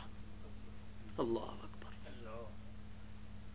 اور پھر آپ صلی اللہ علیہ وسلم نے شاد فرمایا کہ یہ قبریں نوٹ یہ قبریں اندھیروں سے بھری پڑی تھیں۔ اللہ نے میرے جنازہ پڑھنے کی برکت سے ان قبروں کو نور سے بھر دیا ہے۔ تو وہ کون سی قبریں تھیں؟ لیین اور سجین کی؟ یہی والی قبریں۔ اور قبر پر جا کر آپ صلی اللہ علیہ وسلم نے جنازہ پڑھا۔ پانچویں حدیث، سیدنا عمر ابن عاص رضی اللہ تعالیٰ عنہ کی جب موت کا وقت قریب آیا، صحیح مسلم میں انٹرنیشنل نمبرنگ کے مطابق تین سو اکیس نمبر حدیث۔ دیکھ لیں، میرا کوئی ریفرنس ابھی تک بخاری مسلم سے باہر نہیں گیا۔ کہ شک پڑھ جائے، پتہ نہیں صحیح ہے یا ضعیف ہے۔ تین سو اکیس کتاب الایمان امر بن آس کی وفات کا وقت قریب آیا۔ بڑی لمبی حدیث ہے، انہوں نے اپنے بیٹوں کو بلا کر نصیحتیں کی۔ اور کہا ہے بیٹو، ایک وہ وقت تھا کہ میں نبی صلی اللہ علیہ وسلم سے سخت نفرت کرتا تھا۔ اگر اس وقت مر جاتا تو سیدھا دوزخ میں جاتا۔ لیکن پھر اللہ تعالیٰ نے میرا سینہ اسلام کے لیے کھول دیا۔ اللہ تعالیٰ نے مجھے اسلام کی دولت سے مشرف فرمایا۔ جب میں نبی صلی اللہ علیہ وسلم کے ہاتھ پر بیعت کرنے لگا تو میں نے اپنا ہاتھ واپس کھینچ لیا اور کہا، یا رسول اللہ، پہلے گارنٹی دیں کہ میرے پچھلے سارے گناہ معاف ہو جائیں گے. حضور نے گارنٹی دی. تو آپ صلی اللہ علیہ وسلم کے ہاتھ پر میں نے بیعت کی. اللہ کی قسم ہے میرے بیٹو کہ میں آپ صلی اللہ علیہ وسلم کے چہرے کی وجاہت کی وجہ سے پوری زندگی کبھی آنکھیں بھر کر آپ صلی اللہ علیہ وسلم کو دیکھ نہیں سکا. اگر تم مجھ سے پوچھو کہ حضور کے خد و خال چہرے کے کیسے تھے، میں تم سے بیان نہیں کر سکتا حضور کے روب کی وجہ سے۔ میں نے کبھی نگاہیں اٹھا کر بھی آپ صلی اللہ علیہ وسلم کی طرف نہیں دیکھا۔ اگر میں اس وقت مر جاتا تو سیدھا جنت میں جاتا۔ لیکن پھر میرے بیٹو، مجھ پر تیسرا وقت آیا۔ میری زندگی میں ایک تیسرا وقت آیا۔ اور مجھے ازمایا گیا حکمرانی کے فتنے سے۔ یہ وہی فتنہ جو انہوں نے امیر معاویہ کے ساتھ مل کر مولا علی کے خلاف خروج کیا۔ اپنی آخری وقت میں ظاہر انسان کو اپنی غلطیاں تو یاد آتی ہیں موت کے وقت۔ تو بیٹو، اب مجھے نہیں پتا میرے ساتھ کیا معاملہ ہونا ہے۔ مجھے ازمایا گیا۔ تحکیم کے مسئلے میں جو کچھ کیا، یہ لادہ سے ایک ایشو ہے۔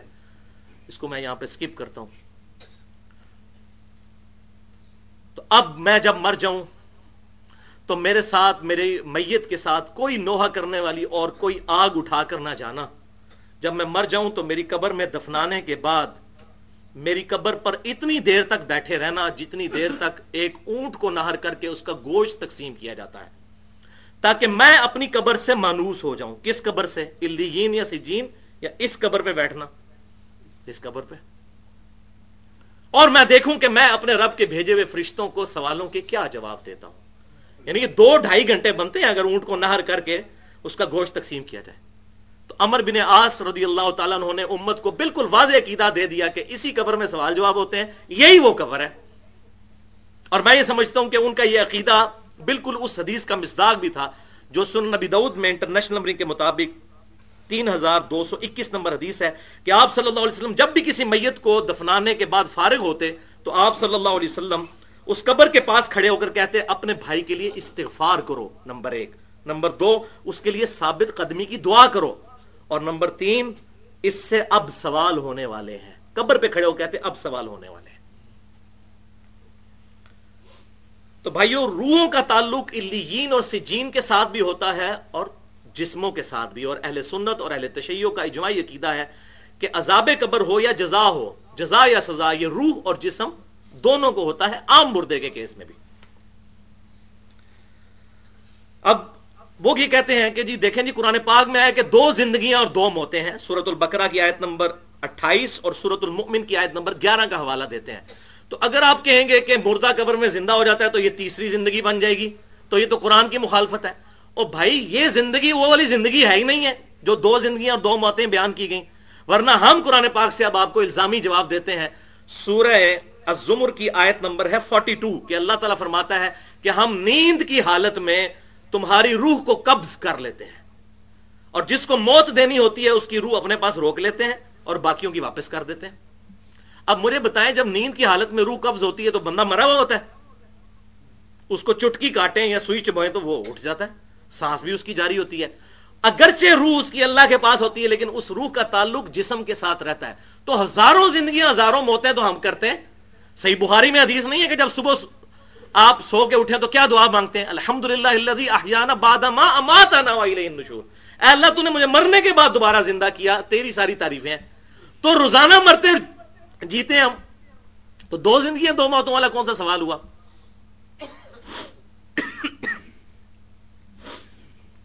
اب آ جائیے اس ٹاپک کی طرف۔ آٹھ صحیح الاسناد حدیث کی روشنی میں کنکلوڈنگ ٹاپک ہے۔ آپ صلی اللہ علیہ وسلم کی قبر مبارک میں جسمانی پلس روحانی زندگی اور اس کا موڈ ہے برزخی دنیاوی نہیں ہے۔ اس کو انشاءاللہ تعالی میں بریف کروں گا۔ جنت کے آٹھ دروازوں کی نسبت سے آٹھ حدیث ایک دفعہ دروشی پڑھ لیجیے۔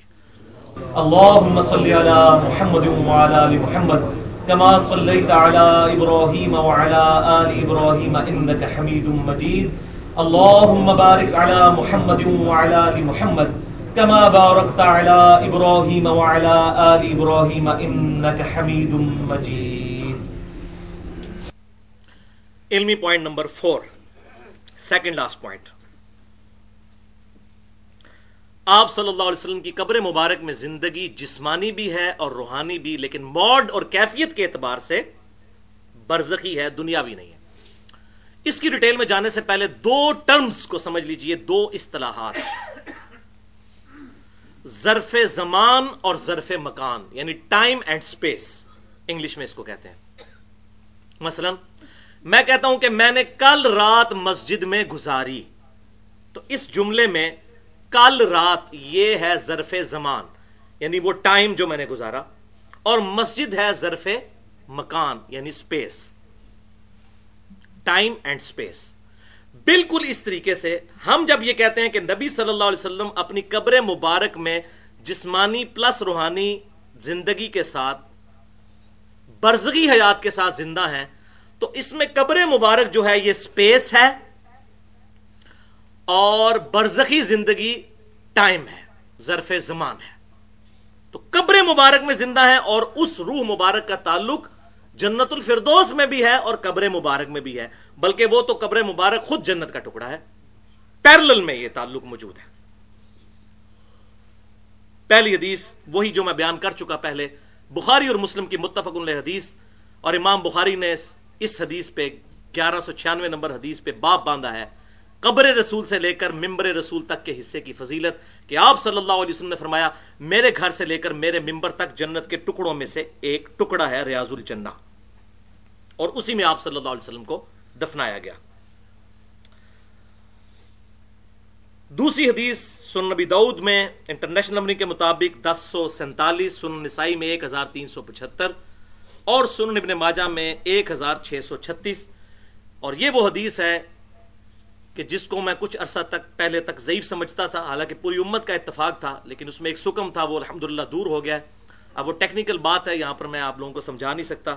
بہرحال اس میں جو راوی جس پر اعتراض تھا کہ یہ عبد الرحمان بن یزید بن جابر نہیں، بن تمیم ہے، تو یہ بات بالکل اسٹیبلش ہے محدثین کے ہاں کہ یہ بن تمیم نہیں ہے، بلکہ بن جابر ہے۔ اور یہ روایت بالکل صحیح ہے مرفو اور موقوف روایتیں جو ہے وہ آلریڈی میں نے کئی دفعہ بیان کی ہیں، صحیح موجود ہیں۔ بل یہ حدیث بہت کریٹیکل حدیث ہے، بڑی مشہور حدیث ہے۔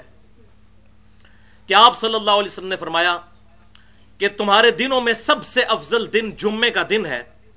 اسی دن آدم علیہ السلام پیدا ہوئے، اسی دن ان کو موت آئی، اسی دن قیامت قائم ہوگی اور اسی دن سور پھونکا جائے گا۔ تم جمعے کے دن مجھ پر کثرت سے درود شریف پڑھا کرو، بے شک تمہارا درود مجھ پر پیش کیا جائے گا۔ ایک صحابی نے بڑی جرت کر کے عرض کی، اے اللہ کے رسول صلی اللہ علیہ وسلم، جب آپ فوت ہو جائیں گے اور آپ کی ہڈیاں بوسیدہ ہو جائیں گی قبر میں، کیا اس وقت بھی آپ پر درود شریف پیش ہوگا؟ اب یہ سوال تو بڑی جرت والا تھا، لیکن اس سے عقیدہ کلیئر ہو گیا۔ تو آپ صلی اللہ علیہ وسلم نے فرمایا کہ بے شک اللہ تعالیٰ نے حرام کر دیا ہے مٹی کے لیے کہ وہ انبیاء کی جسموں کو کھائے۔ آپ نے یہ نہیں کہا کہ نہیں، وہ جسم ختم بھی ہو گیا تو کیا جنت میں مجھ پہ درود پیش ہو جائے گا؟ آپ نے بالکل کلیئر کٹ اسی قبر مبارک میں دروشری پیش ہوتا ہے آپ صلی اللہ علیہ وسلم پر۔ ورنہ تو یہ بات بتانے کی ضرورت ہی کوئی نہیں تھی۔ کہتے جی اس قبر کے ساتھ تو تعلق ہی کوئی نہیں ہے، جنت میں ہوں گا، مجھے پہنچ جائے گا درود۔ تو بالکل کلیئر ہو گیا جمعے کے دن درود شریف کے حوالے سے۔ لہذا اس حوالے سے یہ قیدہ بالکل کلیئر ہوا کہ آپ صلی اللہ علیہ وسلم کی قبر مبارک میں آپ صلی اللہ علیہ وسلم پر درود شریف پیش کیا جاتا ہے۔ اب باقی لوگ جو وہ کہتے ہیں کہ نامہ اعمال پیش ہوتے ہیں اور مسند البزار کی وہ حدیث پیش کرتے ہیں، انٹرنیشنل نمبرنگ کے مطابق ایک ہزار نو سو پچیس۔ کہ آپ صلی اللہ علیہ وسلم نے فرمایا، میری زندگی بھی تمہارے لیے رحمت ہے، میری موت بھی تمہارے لیے رحمت ہے، جب میں فوت ہو جاؤں گا، تم میں سے نیک لوگوں کے اعمال جب مجھے ملیں گے، میں اللہ کا شکر ادا کروں گا قبر میں، اور برے لوگوں کے جب امال پیش کیے جائیں گے، تو میں ان کے لیے استغفار کروں گا۔ تو بھائیو، اصول محدثین پر یہ حدیث پکی ضعیف ہے۔ اس میں سفیان سوری مدلس ہیں اور ان سے روایت کر رہے ہیں اور سما کی تصریح نہیں ہے۔ اور ایک دوسرے راوی عبد المجید بن عبد الحمید وہ بھی مدلس ہے اور ان سے روایت کر رہے ہیں اور سما کی تصریح کوئی نہیں موجود اور صحیح مسلم کے مقدمے میں یہ پیٹ رول محدثین کا موجود ہے کہ مدلس کی ان والی روایت سما کی تصریح کے بغیر ضعیف تصور کی جاتی ہے۔ لہذا وہ روایت بالکل ضعیف ہے۔ ہاں صحیح مسلم میں حدیث ہے کہ ہر سوموار اور ہر جمعرات کو اللہ کے حضور نامہ اعمال پیش کیے جاتے ہیں۔ یہ حدیث ہے، یہ بالکل صحیح حدیث ہے۔ تیسری حدیث مصنف ابن ابی شہبہ میں انٹرنیشنل نمبرنگ کے مطابق تین تینتیس ہزار آٹھ سو انیس اور دلائل النبوہ امام بحیکی کی تین سو پینتالیس نمبر یہ حدیث ہے۔ یہ وہ حدیث ہے موقوف جو میں کہہ رہا ہوں کہ جس پہ سب کا اتفاق ہے۔ جو لوگ وہ پچھلی والی حدیث کو ضعیف بھی کہتے ہیں نا، اس کو بھی وہ صحیح مانتے ہیں، اس پہ سب کا اتفاق ہے۔ شیخ البانی کا بھی، شیخ زبیر علی زئی صاحب کا بھی، باقیوں کا بھی۔ یہ بڑی زبردست حدیث ہے۔ ابو العالیہ تابعی کا بیان ہے اور انس ابن مالک کا بیان ہے۔ ریفرنس میں پہلے دے چکا کہ جب تستر شہر فتح ہوا ایران کا سیدنا عمر کے دور میں، تو وہاں کا جو خزانہ تھا، اس میں سے ایک بہت بڑے تابوت میں ایک لاش ملی، جو باہر رکھی ہوئی تھی۔ اور صحابہ کہتے ہیں، وہ لاش اتنی بڑی تھی کہ اس کا جو ناک تھا نا، اس بندے کا، وہ ایک ہاتھ کے برابر تھا۔ ڈیڑھ فٹ ناک تھا اتنا، تو وہ خود کتنا بڑا بندہ ہوگا۔ اور اس کے سرانے ایک کتاب بھی رکھی ہوئی تھی۔ لیکن وہ کتاب عبرانی زبان میں تھی، تو ہم نے وہ کتاب سیدنا عمر فاروق رضی اللہ تعالیٰ جو اس وقت خلیفت المسلمین تھے، ان کو ارسال کر دی مدینہ شریف میں۔ تو سیدنا عمر نے کاب بن احبار تابعی کو بلایا، جو یہودی عالم تھے، حضور کی زندگی میں زندہ تھے، لیکن ایمان نہیں لائے، اس لیے تابعی ہیں، بعد میں مسلمان ہوئے۔ بہت بڑے عالم یہودی۔ ان کو عبرانی زبان آتی تھی، انہوں نے اس کتاب کا عربی میں ترجمہ کیا۔ تو تبا تابی پوچھتا ہے، اے ابو العالیہ، کیا آپ نے وہ کتاب پڑھی تھی? انہوں نے کہا ہاں میں نے خود پڑھی تھی. تو اس نے کہا، اس کتاب میں کیا ہے؟ تو ان کا اس کتاب میں صحابہ کرام کا ذکر موجود ہے، ان کی زندگیوں کا، ان کے رہن سہن کا، ان کی تعریفیں، وہی جو قرآن پاک میں آیا، محمد الرسول اللہ والذین معه اشداء اور آگے چلتا ہے کہ ان کی مثالیں ہم نے تورات اور انجیل میں بھی بیان کی ہیں، تو وہ ساری چیزیں اس میں موجود تھیں۔ تو اس نے پھر پوچھا کہ وہ وہ کس کی لاش تھی؟ تو ان کا یہ دانیال علیہ السلام کی لاش تھی۔ جو تین سو سال پہلے قبر سے نکالی گئی تھی۔ ویسے تو ان کا زمانہ بہت پہلے کا تھا۔ آج بھی جو نیو اولڈ ٹیسٹمنٹ ہے اس کے اندر دانیال علیہ السلام کا صحیفہ موجود ہے۔ اچھا انہوں نے پوچھا، لوگوں کا عقیدہ کیا ہے اس کے بارے میں؟ وہ کہتے ہیں کہ جی ان کے بارے میں عقیدہ یہ ہے کہ جب بارش نہیں ہوتی تو ان کی لاش کو باہر لوگ نکالتے ہیں اور اس کے وسیلے سے اللہ کے زور دعا کرتے ہیں۔ ان کا یہ عقیدہ ہے کہ یہ بارش ہو جاتی ہے اس سے۔ تو سیدنا عمر فاروق رضی اللہ تعالیٰ نے پھر ابو مسا اشری اور نصب مالک کو خط لکھا کہ رات کے وقت تیرہ قبریں کھودو۔ اور ان میں سے کسی ایک قبر میں ان کو دفنا دو تاکہ نبی کی لاش کی لوگ بے حرمتی نہ کریں۔ یہ اس طریقے سے جو یہ کرتے ہیں، بار بار نکالتے ہیں اور اندر کرتے ہیں۔ اور گمنام قبر بناؤ، تیرہ قبریں بناؤ، پتہ نہ چلے کہ کس قبر میں دفنایا ہے۔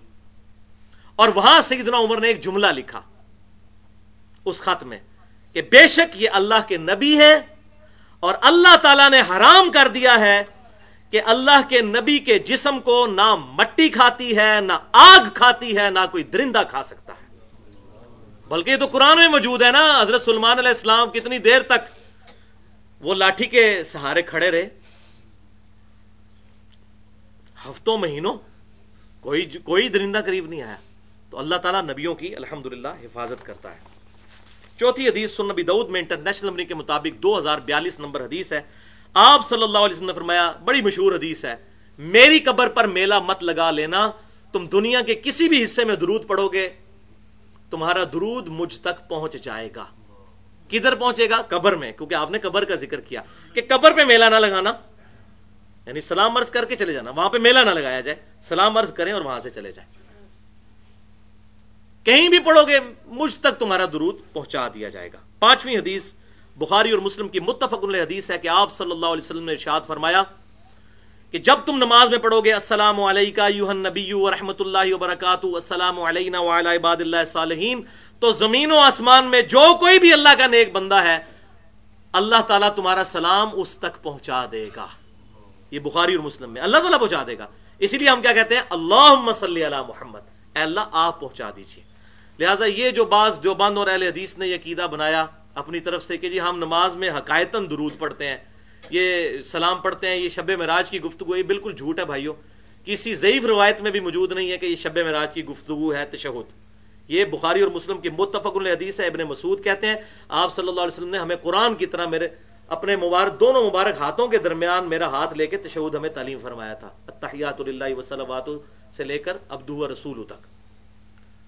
عبداللہ بہلپوری صاحب نے لکھا جی ہم نماز میں سٹوری کے طور پہ درود پڑھتے ہیں۔ وہ نماز ہی کیا ہے سٹوری کے طور پہ کہاں سے پڑھنا ہے؟ بخاری اور مسلم ہی بھائی آپ پڑھ لیتے کہ اللہ کے محبوب صلی اللہ علیہ وسلم فرما رہے ہیں کہ جب تم درود پڑھو گے اللہ تمہارا درود پہنچا دے گا۔ تو سٹوری پہنچائے گا، انشائیہ پڑھنا ہے۔ انشائیہ پڑھنا ہے۔ چھٹی حدیث سن نسائی میں انٹرنیشنل نمبرنگ کے مطابق ایک ہزار دو سو تراسی، آپ صلی اللہ علیہ وسلم نے فرمایا، بے شک اللہ کے کچھ فرشتے زمین میں گردش کرتے رہتے ہیں اور کرتے رہیں گے۔ اور میرے امتیوں کا سلام مجھ تک پہنچاتے ہیں۔ اور پہنچاتے رہیں گے۔ یہ الحمدللہ، یہ بھی حدیث بالکل صحیح ہے۔ البتہ ایک حدیث پیش کی جاتی ہے کہ جی آپ صلی اللہ علیہ وسلم نے فرمایا کہ اللہ تعالیٰ قیامت تک میری قبر پر ایک فرشتہ مقرر کر دے گا جو ساری طرف کی آوازیں سن کے مجھ تک درو شریف پہنچائے گا۔ وہ روایت بالکل ضعیف ہے اور شیخ البانی کو بھی اس مسئلے میں غلطی لگی۔ پندرہ سو تیس نمبر انہوں نے سلسلہ احادیث صحیحہ میں اس کو لیا اور کہا کہ روایت صحیح ہے۔ حالانکہ جب اس پر بحث کی تو انہوں نے خود مانا کہ اس میں کچھ راوی ایسے ہیں جو مجھول ہیں اور کچھ جو ہے وہ محدثین کے نزدیک ضعیف ہیں۔ اور آخر میں اتنا کانفیڈنس لوز کر گئے تھے، انہوں نے اینڈ پہ لکھا کہ انشاءاللہ یہ حسن بن جائے گی۔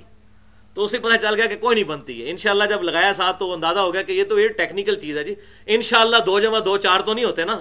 وہ تو ڈیفینیٹلی ہیں۔ انشاءاللہ تو نہیں کہنا۔ یہ کوئی مستقبل کی بات تو نہیں آپ کر رہے ڈیفینیٹ ماضی کی بات کر رہے ہیں۔ تو یہ روایت بالکل ضعیف ہے۔ اس حوالے سے میں نے یہ ساری روایتیں جو ہیں وہ قبر رسول والا لیکچر چون سی اور ڈی دو سو منٹ کی گفتگو ہے۔ قبر رسول صلی اللہ علیہ وسلم کی حاضری سے متعلق فرقہ وارانہ نظریات کا تحقیقی جائزہ اس میں بیان کی ہیں۔ اب آخری دو حدیثیں اس پوائنٹ کی۔ کرٹیکل احادیث ساتویں حدیث۔ سن نبی دعود کتاب المناسک میں آپ صلی اللہ علیہ وسلم کی قبر مبارک کی حاضری والے چیپٹر میں دو ہزار اکتالیس نمبر حدیث ہے۔ آپ صلی اللہ علیہ وسلم نے ارشاد فرمایا، جب کوئی شخص مجھ پر سلام پڑے گا تو اللہ تعالیٰ یہ پرٹیکولر قبر کے بارے میں اللہ تعالیٰ میری روح کو لوٹا دے گا اور میں اس کے سلام کا جواب بھی دوں گا۔ اللہ تعالیٰ مطلع کر دے گا۔ جو قبر پر جا کر سلام عرض کرتا ہے تو آپ صلی اللہ علیہ وسلم اس کے سلام کا جواب خود دیتے ہیں۔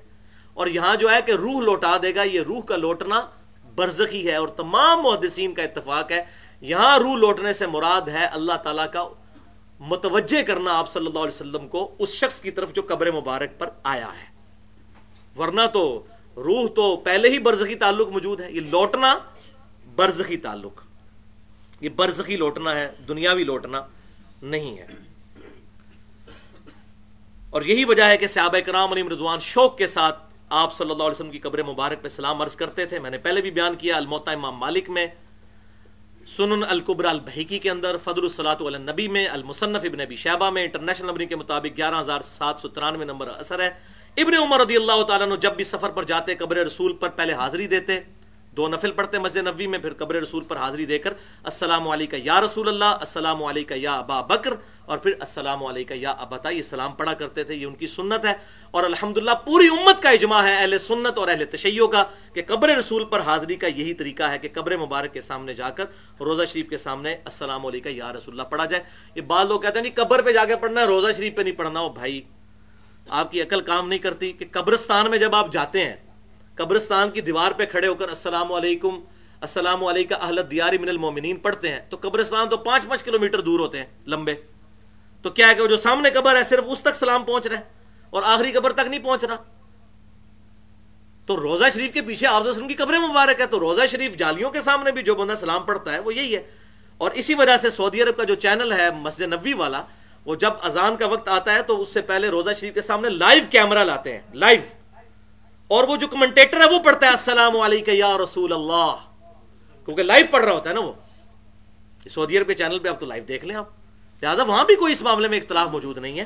اللہ تبارک و تعالیٰ نبی صلی اللہ علیہ وسلم کو مطلع کر دیتا ہے اور آپ صلی اللہ علیہ وسلم سلام کا جواب دیتے ہیں پرٹیکولر قبر رسول کے بارے میں۔ البتہ وہ جو حدیث ہے حیات الانبیاء فی قبور سے، جس کو دیوبند کے حیاتی جو مکتب فکر نے بڑا اس کو اٹھایا اور کہا کہ یہ حدیث بالکل صحیح ہے سن قبر البحیکی میں موجود ہے اور حیات الانبیاء فی قبور میں بھی یہ حدیث موجود ہے۔ انٹرنیشنل نمبر کے مطابق اٹھارہ نمبر حدیث ہے کہ آپ صلی اللہ علیہ وسلم نے فرمایا، جب کوئی شخص میری قبر پر سلام پڑھتا ہے تو میں خود سنتا ہوں، اور جب دور سے پڑھتا ہے تو مجھ تک پہنچا دیا جاتا ہے۔ امام بھائی نے یہ حدیث لکھ کر خود ساتھ لکھا ہے کہ اس میں محمد بن مروان اسدی یہ ایسا راوی ہے جس پہ نظر ہے اور انہوں نے اپنی کتاب اسماء و صفات کے اندر لکھا، یہ کذاب راوی ہے۔ تمام محدثین کا اس پر اتفاق ہے کہ یہ اسدی جو ہے، یہ جھوٹا راوی ہے، حدیثیں گڑا کرتا تھا۔ خود امام بھائی نے بھی لکھا ہے، لیکن یہ حدیث وہاں سے بیان کرتے ہیں۔ کہتے ہیں، دیکھیں جی امام بھائی نے لکھی ہے یات الانبیاء فی قبورہم، اور ساتھ انہوں نے کیا لکھا ہے، یہ حدیث صحیح نہیں ہے۔ انہوں نے تو ایمانداری کی کے ساتھ لکھ دیا، لیکن یہ پکڑتے ہیں، ادھر سے بیان کرتے ہیں۔ بھائیو یہ روایت بالکل ضعیف ہے اور اس کا ایک اور ترک بھی پیش کیا جاتا ہے ابو شیخ کی کتاب سے، کتاب الثواب سے۔ کہتے ہیں جی اس کو چھوڑیں، اس میں مروانہ سدی نہیں ہے۔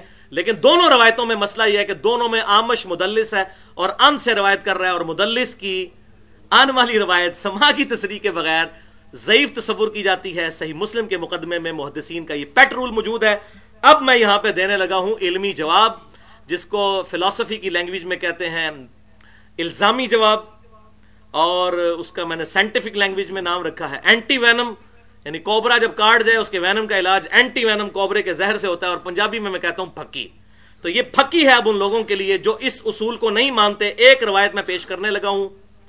جو مسند امام احمد میں موجود ہے، جو کہتے ہیں نا صحیح ضعیف کا کوئی فرق نہیں، کتاب میں تو آ گئی، ہم مانیں گے.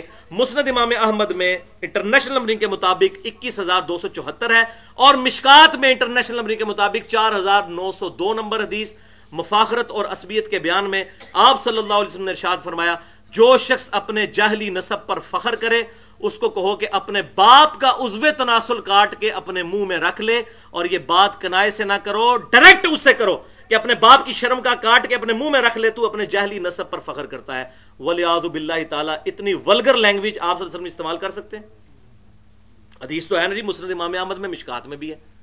لیکن اس میں حسن بصری مدلس ہے اور ان سے روایت کر رہے ہیں اور سما کی تصریح کوئی نہیں ہے اور مدلس کی ان والی روایت سما کی تصریح کے بغیر ضعیف ہوتی ہے۔ اگر کسی نے اس کو، روایت کو، آمش کی تدلیس والی کو صحیح ماننا ہے، اٹھارہ نمبر حیات الانبیاء فی قبوریم تو اس کو بھی پھر صحیح مان کے اپنا ایمان کا بیڑا غرق کرے۔ جبکہ بخاری اور مسلم کی متفق علیہ حدیث ہے، آپ صلی اللہ علیہ وسلم میں کنواری لڑکیوں سے زیادہ شرم و حیا تھی۔ آپ اس طرح کی بات کر سکتے تھے۔ اور اس سے بھی بڑھ کر قرآن پاک میں سورہ القمل قلم میں اللہ تعالیٰ نے فرمایا خُلُقٍ اے نبی صلی اللہ علیہ وسلم، آپ اخلاق کے بلند ترین درجے پر فائز ہیں۔ تو آپ اس قسم کی معاذ اللہ استغفر اللہ گفتگو کریں گے۔ اسی حوالے سے میں نے ایکسکلوسیو ایک گھنٹہ اور پچیس منٹ کی گفتگو کی ہے، مسئلہ نمبر چھتیس کے نام سے اہل سنت پاک ڈاٹ کام پر، جس میں پانچ ضعیف احادیث کی مثالیں میں نے پیش کی ہیں اور صحیح مسلم کا پورا مقدمہ اس میں میں نے سمجھایا ہے۔ کہ اگر ہم ان روایتوں کو صحیح مان لیں تو اپنے ایمان سے ہی ہاتھ دو بیٹھیں۔ اگر ہم صحیح اور ضعیف کا فرق نہ کریں۔ اور اس لیکچر کا نام ہے مسئلہ نمبر 36 ضعیف الاسناد اور من گھڑت احادیث کے فتنے کا تحقیقی جائزہ۔ اب آخری حدیث، آٹھویں حدیث۔ وہ صحیح مسلم کی انٹرنیشنل نمبر کے مطابق فضائل موسا والے چیپٹر میں علیہ السلام 6156 اور 6157 کہ آپ صلی اللہ علیہ وسلم نے فرمایا کہ میں نے شب معراج موسا علیہ السلام کو سرخ ٹیلے کے پاس اپنی قبر میں نماز پڑھتے ہوئے دیکھا، ہوا قائم یصلی فی قبری، وہ اپنی قبر میں کھڑے ہو کر نماز پڑھ رہے تھے۔ لیٹ کے نہیں، کسی کو وہم نہ پڑ جائے۔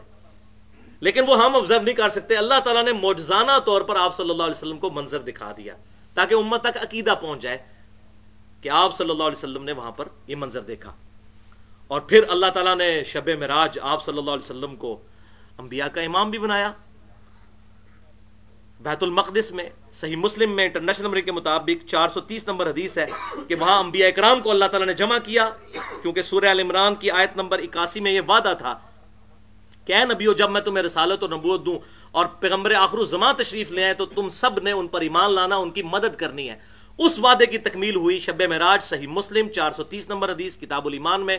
آپ صلی اللہ علیہ وسلم کہتے ہیں کہ وہاں انبیاء کو جمع کیا گیا اور جبرائیل نے مجھے پکڑ کر آگے کیا اور کہا کہ آپ ان کی امامت فرمائیں۔ لہذا اسی حدیث کے تحت ہم آپ صلی اللہ علیہ وسلم کو امام الانبیاء بھی کہتے ہیں۔ تو ہم کہتے ہیں امام الانبیاء اور امام اعظم ان کو بناؤ کہ جو انبیاء کے امام ہیں۔ ما ضل صاحبکم وما غوا، تمہارے نبی نہ کبھی بہ کے ہیں، نہ کبھی بہرا چلے ہیں۔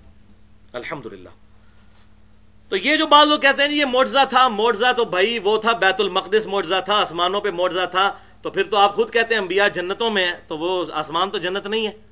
لیکن قبر میں جو دکھایا گیا، وہ معجزے والا معاملہ آپ صلی اللہ علیہ وسلم کے دیکھنے کے اعتبار سے تھا۔ لیکن وہ قبر میں کھڑے ہو کر نماز پڑھ رہے تھے، یہ بالکل کیتا صحیح ہے۔ اور حیات الانبیاء فی قبورہم میں پہلی روایتی یہی ہے، جو مسند ابی جالہ میں بھی موجود ہے۔ میں نے اس کا حوالہ پہلے بھی دیا تھا۔ تین ہزار چار سو پچیس، الانبیاء احیاء فی قبورہم یسلون نبی اپنی قبروں میں زندہ ہے اور نمازیں بھی پڑھتے ہیں۔ لیکن ہم اس کو آبزرو نہیں کر سکتے۔ اب آخری دس بارہ منٹ کی گفتگو رہ گئی ہے۔ میں نے پوری پریکٹس کی تھی اور میرا خیال تھا دو گھنٹے میں لیکچر ختم ہوگا، لیکن یہ انشاءاللہ پونے دو گھنٹے کے اندر اندر ہو جائے گا۔ اور وہ ہے علمی پوائنٹ نمبر فائیو آخری پوائنٹ اس کے بغیر یہ لیکچر ادھورا ہے۔ کیونکہ اس کو ہم نے کنکلوڈ کرنا ہے۔ کوئی ان اٹینڈیڈ تو چیز نہیں چھوڑنی نا۔ کہ بھائیو، تمام انبیاء کرام علیہ السلام اپنی قبروں میں زندہ ہیں۔ نمبر ایک، اخروی زندگی کے ساتھ، نمبر دو، برزخی زندگی کے ساتھ، نمبر تین، جنتی زندگی کے ساتھ، اور نمبر چار، جسمانی پلس روحانی زندگی کے ساتھ۔ لیکن لیکن لیکن اس کا ماڈ اور کیفیت برزخی ہے، دنیاوی نہیں ہے۔ ہماری ان سے کوئی ڈائریکٹ کمیونیکیشن نہیں ہو سکتی۔ ہمارا درود و سلام وہاں تک پہنچتا ہے۔ بالکل پہنچتا ہے اور جو قبر پر سلام عرض کرتا ہے، اللہ تعالیٰ مطلع کرتا ہے، آپ صلی اللہ علیہ وسلم خود جواب بھی دیتے ہیں۔ ہم بے شک نہ سنیں، لیکن آپ صلی اللہ علیہ وسلم جواب دیتے ہیں۔ لیکن ہماری ڈائریکٹ کمیونیکیشن نہیں ہو سکتی۔ درو شریف بھی ہم کیا کہتے ہیں؟ اللہ صلی اللہ محمد علی محمد۔ لہذا یہ جو جنید جمشید صاحب نے نعت پڑھی، مفتی سعید صاحب کی لکھی ہوئی فرشتوں یہ پیغام دے دو کہ خادم تمہارا صحیح دار ہے۔ یہ بالکل غلط ہے۔ فرشتوں کو ہم نہیں کہہ سکتے۔ فرشتوں کو تو اللہ تعالیٰ نے بڑی ڈیوٹیاں لگائی ہوئی ہیں، تو ہم کیا کہیں گے؟ فرشتوں بارش برسا دو کہ گرمی کا موسم قریب آ رہا ہے۔ یہ کہہ سکتے ہیں؟ نہیں، فرشتوں کو ہم کوئی ڈیوٹی نہیں سائن کر سکتے۔ ہم کیا کہیں گے؟ اللہ صلی اللہ محمد و علی محمد۔ آپ پہنچائیے اللہ۔ اللہ تعالیٰ فرشتوں کے ذریعے پہنچائے، ہواؤں کے ذریعے پہنچائے، جنات کے ذریعے پہنچائے۔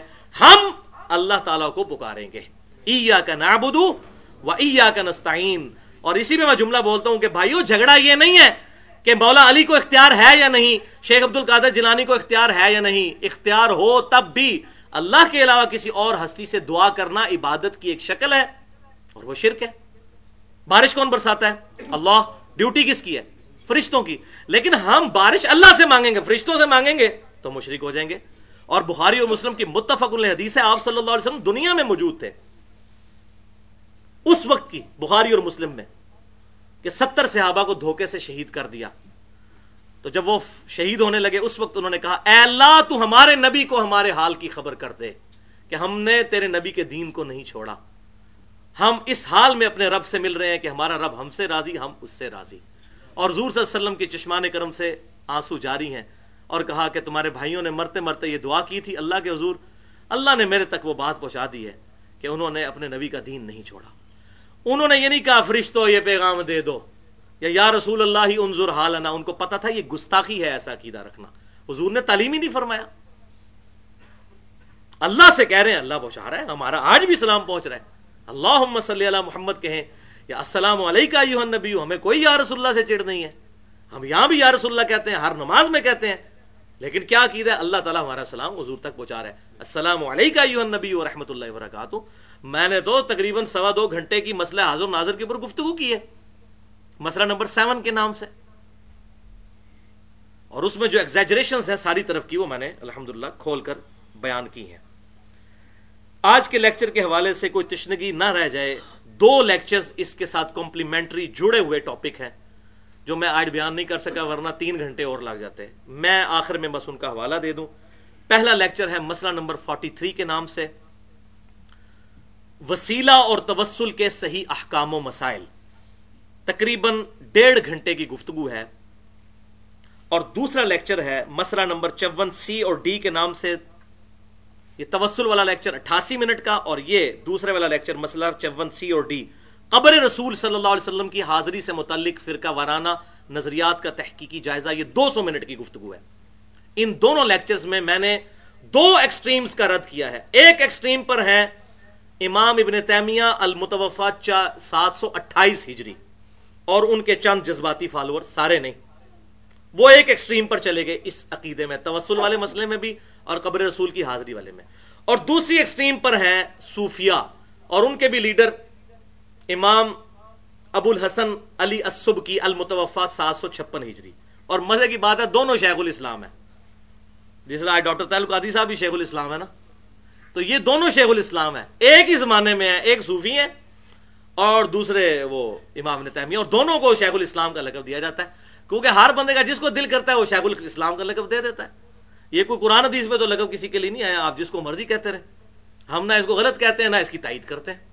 آپ کی مرضی اشتہادی مسئلہ ہے۔ تو شیخ الاسلام ابن تیمیہ المتوفا سات سو اٹھائیس ہجری، وہ ایک ایکسٹریم پہ۔ اور امام ابو الحسن علی سبکی المتوفا سات سو چھپن ہجری وہ دوسری ایکسٹریم پہ دونوں کا میں نے الحمدللہ رد کر کے حق راستہ، آدھا سچ ادھر تھا، آدھا ادھر تھا۔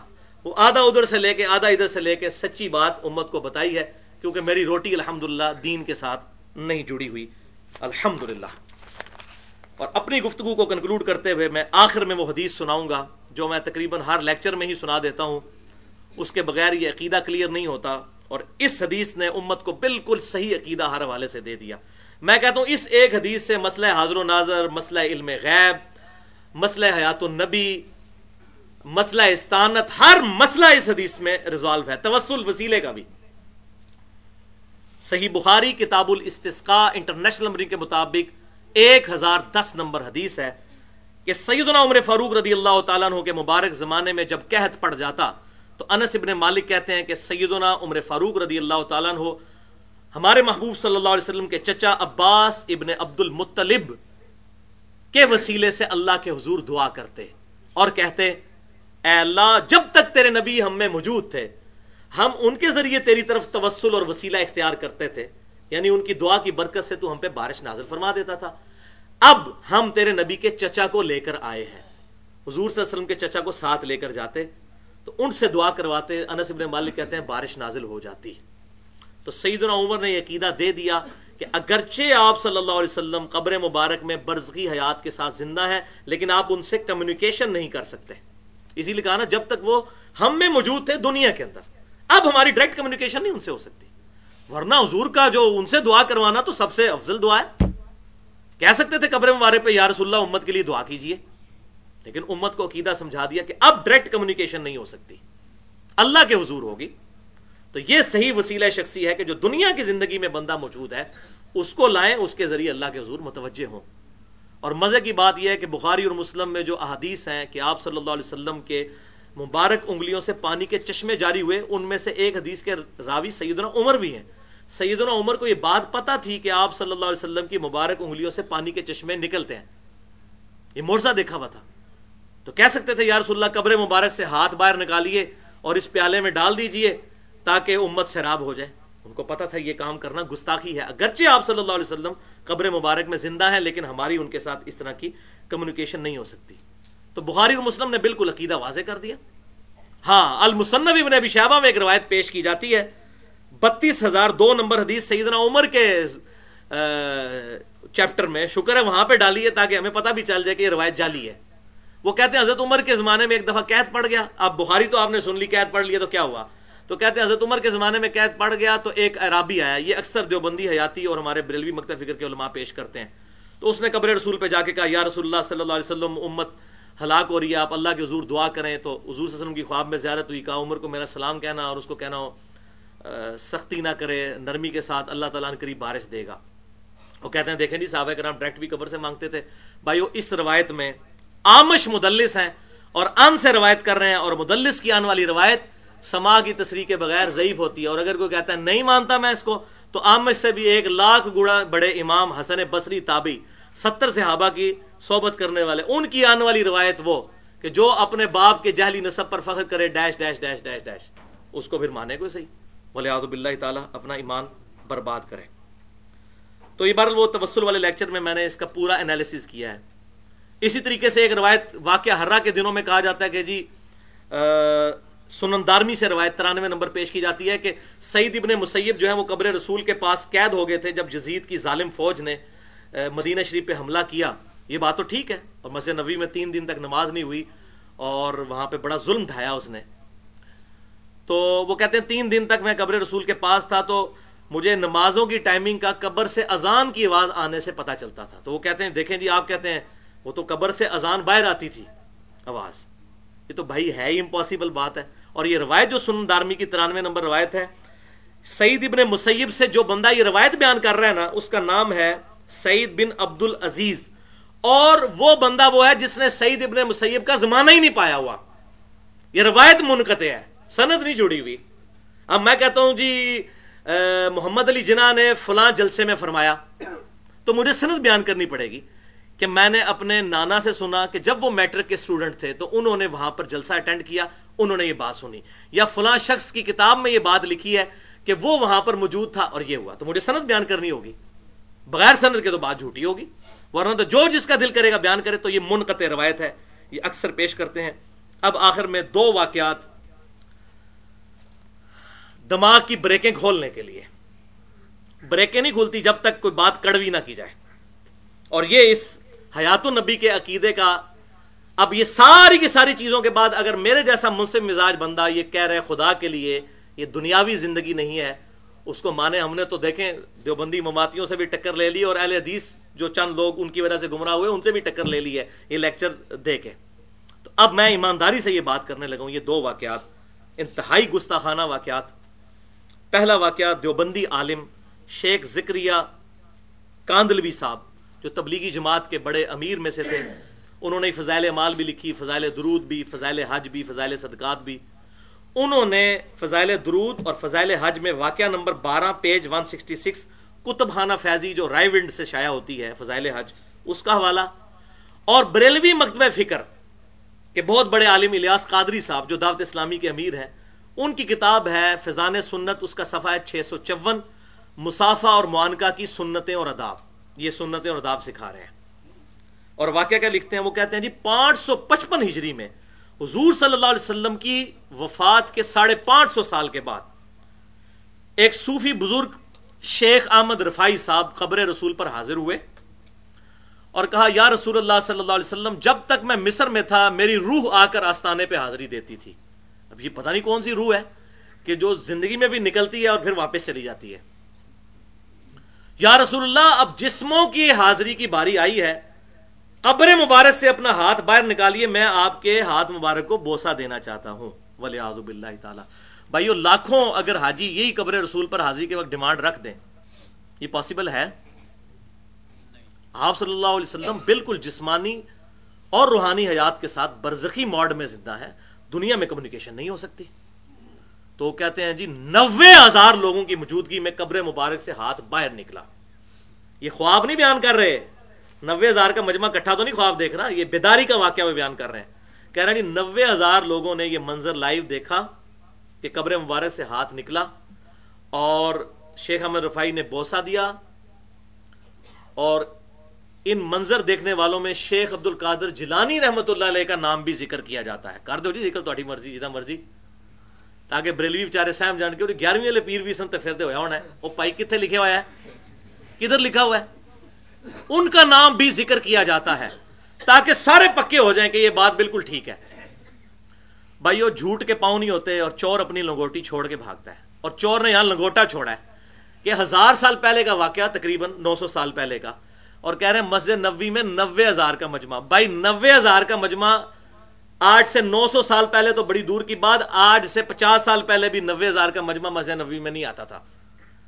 یہ تو ففٹی فائیو میں ایکسٹینشن ہوئی اور پھر نائنٹیز میں آ کے ایکسٹینشن ہوئی، تو اب ساڑھے چھ لاکھ بندہ آتا ہے۔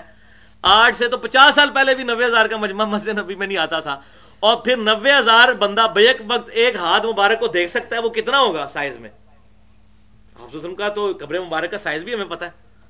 بولے آزب اللہ تعالیٰ، میں یہ کہتا ہوں، اتنی بڑی گستاخی، اتنی بڑی جرت یار صحابہ کرام تو حضور صلی اللہ علیہ وسلم کی وفات کے بعد روتے روتے مر گئے، سیدہ فاطمہ، باقی صحابہ کے۔ ہم اپنے نبی کو اب دیکھ نہیں سکیں گے۔ انہوں نے تو کبھی نہیں کہا کہ جی قبر مبارک سے ہاتھ باہر نکالیے، ہم دیکھیے۔ سیدہ عائشہ سینتالیس سال تک حضور کے بعد زندہ رہی ہیں۔ فورٹی سیون ایئرز اور اسی حجرے میں جہاں کے قبر مبارک ہے۔ انہوں نے کبھی نہیں کہا کہ میری حضور سے ملاقات ہوئی۔ سیدہ فاطمہ نے کبھی نہیں کہا میری ملاقات ہوئی۔ حتیٰ کہ جب سیدہ عائشہ اجتہادی غلطی کی وجہ سے جمل کے لیے نکلی تو بڑا اچھا موقع تھا آپ صلی اللہ علیہ وسلم قبر مبارک سے ہاتھ باہر نکالتے کہ نہ لڑو جا کر علی کے ساتھ، وہ خلیفہ برحق ہے۔ بعد میں جو سیدہ عائشہ روتی رہی، ان کا دوٹا تر ہو جاتا تھا۔ صحیح بخاری میں بھی اشارتاً ذکر ہے، مسلم امام احمد، مصنف ابن شہبہ میں۔ وہ کہتی تھی، حضور کے بعد میں نے اتنی بڑی غلطی کی ہے، علی سے جنگ کر کے۔ مجھے اب میری سوکنوں کے ساتھ دفن کرنا، قبر رسول کے ساتھ دفن نہ کرنا، تاکہ ان کی وجہ سے لوگ میری تعریف نہ کریں، ابو بکر، عمر اور رسول اللہ کی وجہ سے۔ بعد میں وہ روتی تھی تو حضور صلی اللہ علیہ وسلم روک لیتے نا سیدہ عائشہ کو کہ تم یہ کام نہ کرو۔ ان سے زیادہ لاڈلی بیوی دنیا اور آخرت میں حضور صلی اللہ علیہ وسلم کی بیوی اور ہماری ماں، انہوں نے کوئی ایسا من... میں کہتا ہوں جی اس میں میرا چیلنج ہے، کوئی ضعیف روایت دکھا دیں کہ حضرت عائشہ نے کہا کہ قبر رسول پہ میری اپنے محبوب صلی اللہ علیہ وسلم سے ملاقات ہوئی ہے۔ آئی بات کے لوگ، سنا ہے آپ ہر عاشق کے گھر تشریف لاتے ہیں۔ میرے گھر میں بھی ہو جائے چراغاں، یا رسول اللہ۔ اور جب کوئی سمجھاتا ہے، اس کہتے ہیں گستاخ ہے۔ گستاخ تو آپ ہو۔ اور یہی بات المحند المفند میں دیوبند مقد فکر کے جو جو کتاب ہے، اس میں جو شیخ اشنکیتی نے جو اس پہ تقریز لگائی ہے، اس نے لکھا ہے کہ ہمارا یہ عقید ہے کہ حضور صلی اللہ علیہ وسلم وفات کے بعد بھی دنیا میں تصرف فرماتے ہیں۔ قبر سے نکل کے دنیا میں تصرف فرماتے ہیں۔ تو یہ دیوبند کے حیاتی گروپ اور بریلوی، ان کا تقریباً عقیدہ اس معاملے میں ایگزیجریٹ کر گیا کہ اس کو دنیاوی زندگی سمجھ، یہاں پر یہ غلطی پہ ہے۔ باقی میں بالکل اس ویڈیو کی وساطت سے یہ بات حق مانتا ہوں کہ دیوبند اور بریلوی مکتبہ فکر، دیوبند کا حیاتی گروپ ان کا عقیدہ اسی پرسنٹ ٹھیک ہے ایز کمپیئر ٹو مماتیوں کے اور باقی لوگوں کا، ان کا ٹوینٹی پرسنٹ ٹھیک ہے۔ لیکن یہ بیس پرسنٹ کی اپنی اصلاح کریں اور اہل حدیث کے بھی جو لوگ گمراہ ہوئے ہیں مماتیوں کی وجہ سے اور انہوں نے اپنا عقیدہ خراب کیا، گستاخانہ عقیدہ رکھا، وہ بھی اپنی اصلاح کریں۔ وہ اسی پرسنٹ ٹھیک ہے، یہ ٹوینٹی پرسنٹ ٹھیک ہے۔ تو ایٹی ٹوینٹی کی ریشو کو ملائیں اور جو حق بات ہے اس کو قبول کریں۔ الحمد وہ میں نے بیان کر دی۔ اور دوسرا واقعہ، بلکہ یہ نظریہ ہے، انتہائی شرمناک انتہائی شرمناک۔ یقین کریں شرم آتی ہے بات بھی بیان کرتے ہوئے، لیکن کیا کریں؟ یہ بھی دیوبند اور بریلوی مکتہ فکر کے مشترکہ بزرگ ہے محمد بن باقی زرکانی المتوفا گیارہ سو چوبیس ہجری۔ آج سے تقریباً آپ سمجھ لیں، تین سو سال پہلے۔ انہی کے حوالے شیخ ذکریہ صاحب بھی فضائل امال میں، فضائل صدقار فضائل حج میں دیتے ہیں۔ انہی کے حوالے احمد بریلوی صاحب بھی دیتے ہیں۔ انہوں نے یہ بات لکھی اور ان سے احمد بریلوی صاحب نے اپنے ملفوظات میں نقل کی اور ملفوظات ان کے بیٹے نے جمع کیے جو انیس سو نکاسی میں فوت ہوئے ہیں۔ جن کو مفتی اعظم انڈیا کہا جاتا تھا، مصطفیٰ رضا خان نوری، جن کی وہ نعت ہے بڑی مشہور، تو شم رسالت ہے عالم تیرا پروانہ۔ انہوں نے اپنے باپ احمد بریلوی صاحب کے ملفوظات جمع کیے اور یہ ملفوظات اعلی حضرت ڈاٹ نیٹ، جو بریلی کی اپنی ویب سائٹ ہے، اس میں بھی رکھے ہوئے اور یہ ہمارے جیلم سے بھی بک کارنر والوں نے شائع کی ہے، ملفوظات جل تین صفحہ دو سو انچاس پہ۔ احمد بریلوی صاحب سے پوچھا گیا کہ آپ کہتے ہیں کہ شہید بھی زندہ ہے، اللہ کے ولی بھی زندہ ہیں اور نبی بھی زندہ ہیں قبروں میں، تو ان کا فرق کیا ہے؟ انہوں نے کہا میں تو دسنا نہ فرق۔ ساڑھے بزرگ دس گئے ہوئے نے۔ اور بزرگ یہ اچھا یہ دیوبندی بیان کر کے کہتے ہیں، دیکھو یہ احمد بریلوی کیسی باتیں کرتا تھا۔ حالانکہ یہ احمد بریلوی صاحب کی اپنی بات نہیں ہے۔ یہ بات محمد بن باقی زرکانی کی ہے، جو دیوبند کے بھی بڑے بزرگ ہیں۔ لیکن دو نمبری کرتے ہیں، ان کا نام نہیں لیتے۔ ان کو پتہ نہیں تو وہ اپنا پیٹ ننگا ہو جائے گا نا۔ تو ہم تو بھائی ادھر روٹی کھانے کے لیے تو نہیں بیٹھے دین سے، ہم تو حق بات کریں گے کہ یہ ان سے نکل کیا مذہب بریلوی اگر لکھ کر مجرم ہے تو بڑا مجرم تو وہ ہے جس نے یہ انجیکٹ کیا ہے عقیدہ بدت پر مبنی۔ تو یہ وہ پھر کہتے ہیں، میں تمہیں سمجھانا وا۔ انبیاء اکرام علیہ السلام کی قبروں میں زندگی حقیقی حصی دنیاوی ہے۔ اب یہ دنیاوی لفظ کہاں سے؟ ہاں یہ کہہ دیتے حقیقی حصی برزخی ہے۔ جسمانی پلس روحانی برزخی ہے۔ بالکل ٹھیک ہے، ہم تو یہی کہتے ہیں۔ دنیاوی ہے۔ اور اللہ کہہ رہا ہے ولا کلّہ تشورون تمہیں شعور ہی نہیں ہے۔ دنیاوی ہے تو دنیا کے پروٹوکول تو وہاں آئے نہیں ہے سانس، یہ تمام معاملات، وہ میں پہلے بچا چکا۔ اب جناب وہ پھر کہتے ہیں، اب وہ دلیل ان سے پوچھی گئی نا، تو انہوں نے کہا کہ دلیل اس کی یہ ہے کہ میرے آقا سیدی محمد بن باقی زرکانی فرماتے ہیں۔ وہ بزرگ فرماتے ہیں۔ دلیل انہوں نے قرآن تھی سے نہیں پیش کی۔ دلیل پیش کی، دیوبند حیاتی مکتبہ فکر کے بڑے بزرگ اور بریلوی مکتبہ فکر کے بڑے بزرگ زرکانی صاحب المتوفا گیارہ سو چوبیس ہجری۔ کہتے ہیں، دلیل بھی آپ کو بتاتے ہیں، انہوں نے فرمایا ہے کہ انبیاء اکرام اپنی قبروں میں زندہ ہیں، حتیٰ کہ انبیاء اکرام علیہ السلام پر قبروں میں ان کی بیویاں ازواج متحرات بھی پیش کی جاتی ہیں، وہ ان کے ساتھ شباشی بھی کرتے ہیں۔ استغفر اللہ و اتوب الیہ۔ انا للہ و انا الیہ راجعون۔ اندازہ کریں، اتنی جرت میں کہتا ہوں کوئی شخص اتنی جرت نہیں کر سکتا کہ یہ ساتھ والا کمرہ ہے جس میں میرے والد صاحب میری والدہ کے ساتھ شباشی کرتے ہیں۔ اور نبی صلی اللہ علیہ وسلم کے بارے میں اتنا بڑا جملہ بول دیا، حیا نہ آئی، اب بتائیں کون گستاخ رسول ہے۔ کلیئر ہو گیا۔ اللہ تعالیٰ سے دعا ہے کہ جو حق بات میں نے کہی، ہمارے دلوں میں راسک فرمائے۔ اگر جذبات میں میرے منہ سے کوئی غلط بات نکل گئی تو ہمارے دلوں سے محف کر دے۔ ہمیں کتاب و سنت کی تعلیمات پر عمل کر کے دوسرے بھائیوں تک پہنچانے کی توفیق عطا فرمائے۔ سبحانك اللهم وبحمدك اشهد ان لا اله الا انت استغفرك واتوب اليك وما علينا الا البلاغ المبين ابھی ٹائم کیوں ہے؟ ایک کرامت ہے۔ اس طرح کرامت ہو سکتی کوئی دکھا نہیں سکتا نا ہو جاتی ہے۔ اچھا جی باہر بھی بندے بیٹھے ہیں؟ کتنے؟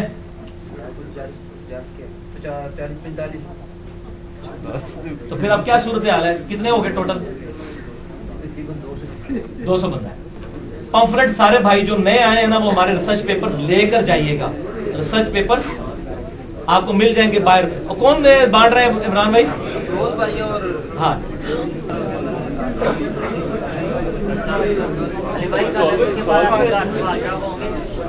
ہاں جی تمہارے والے دن تو ہوتے ہیں۔ ابھی سوالات ہیں؟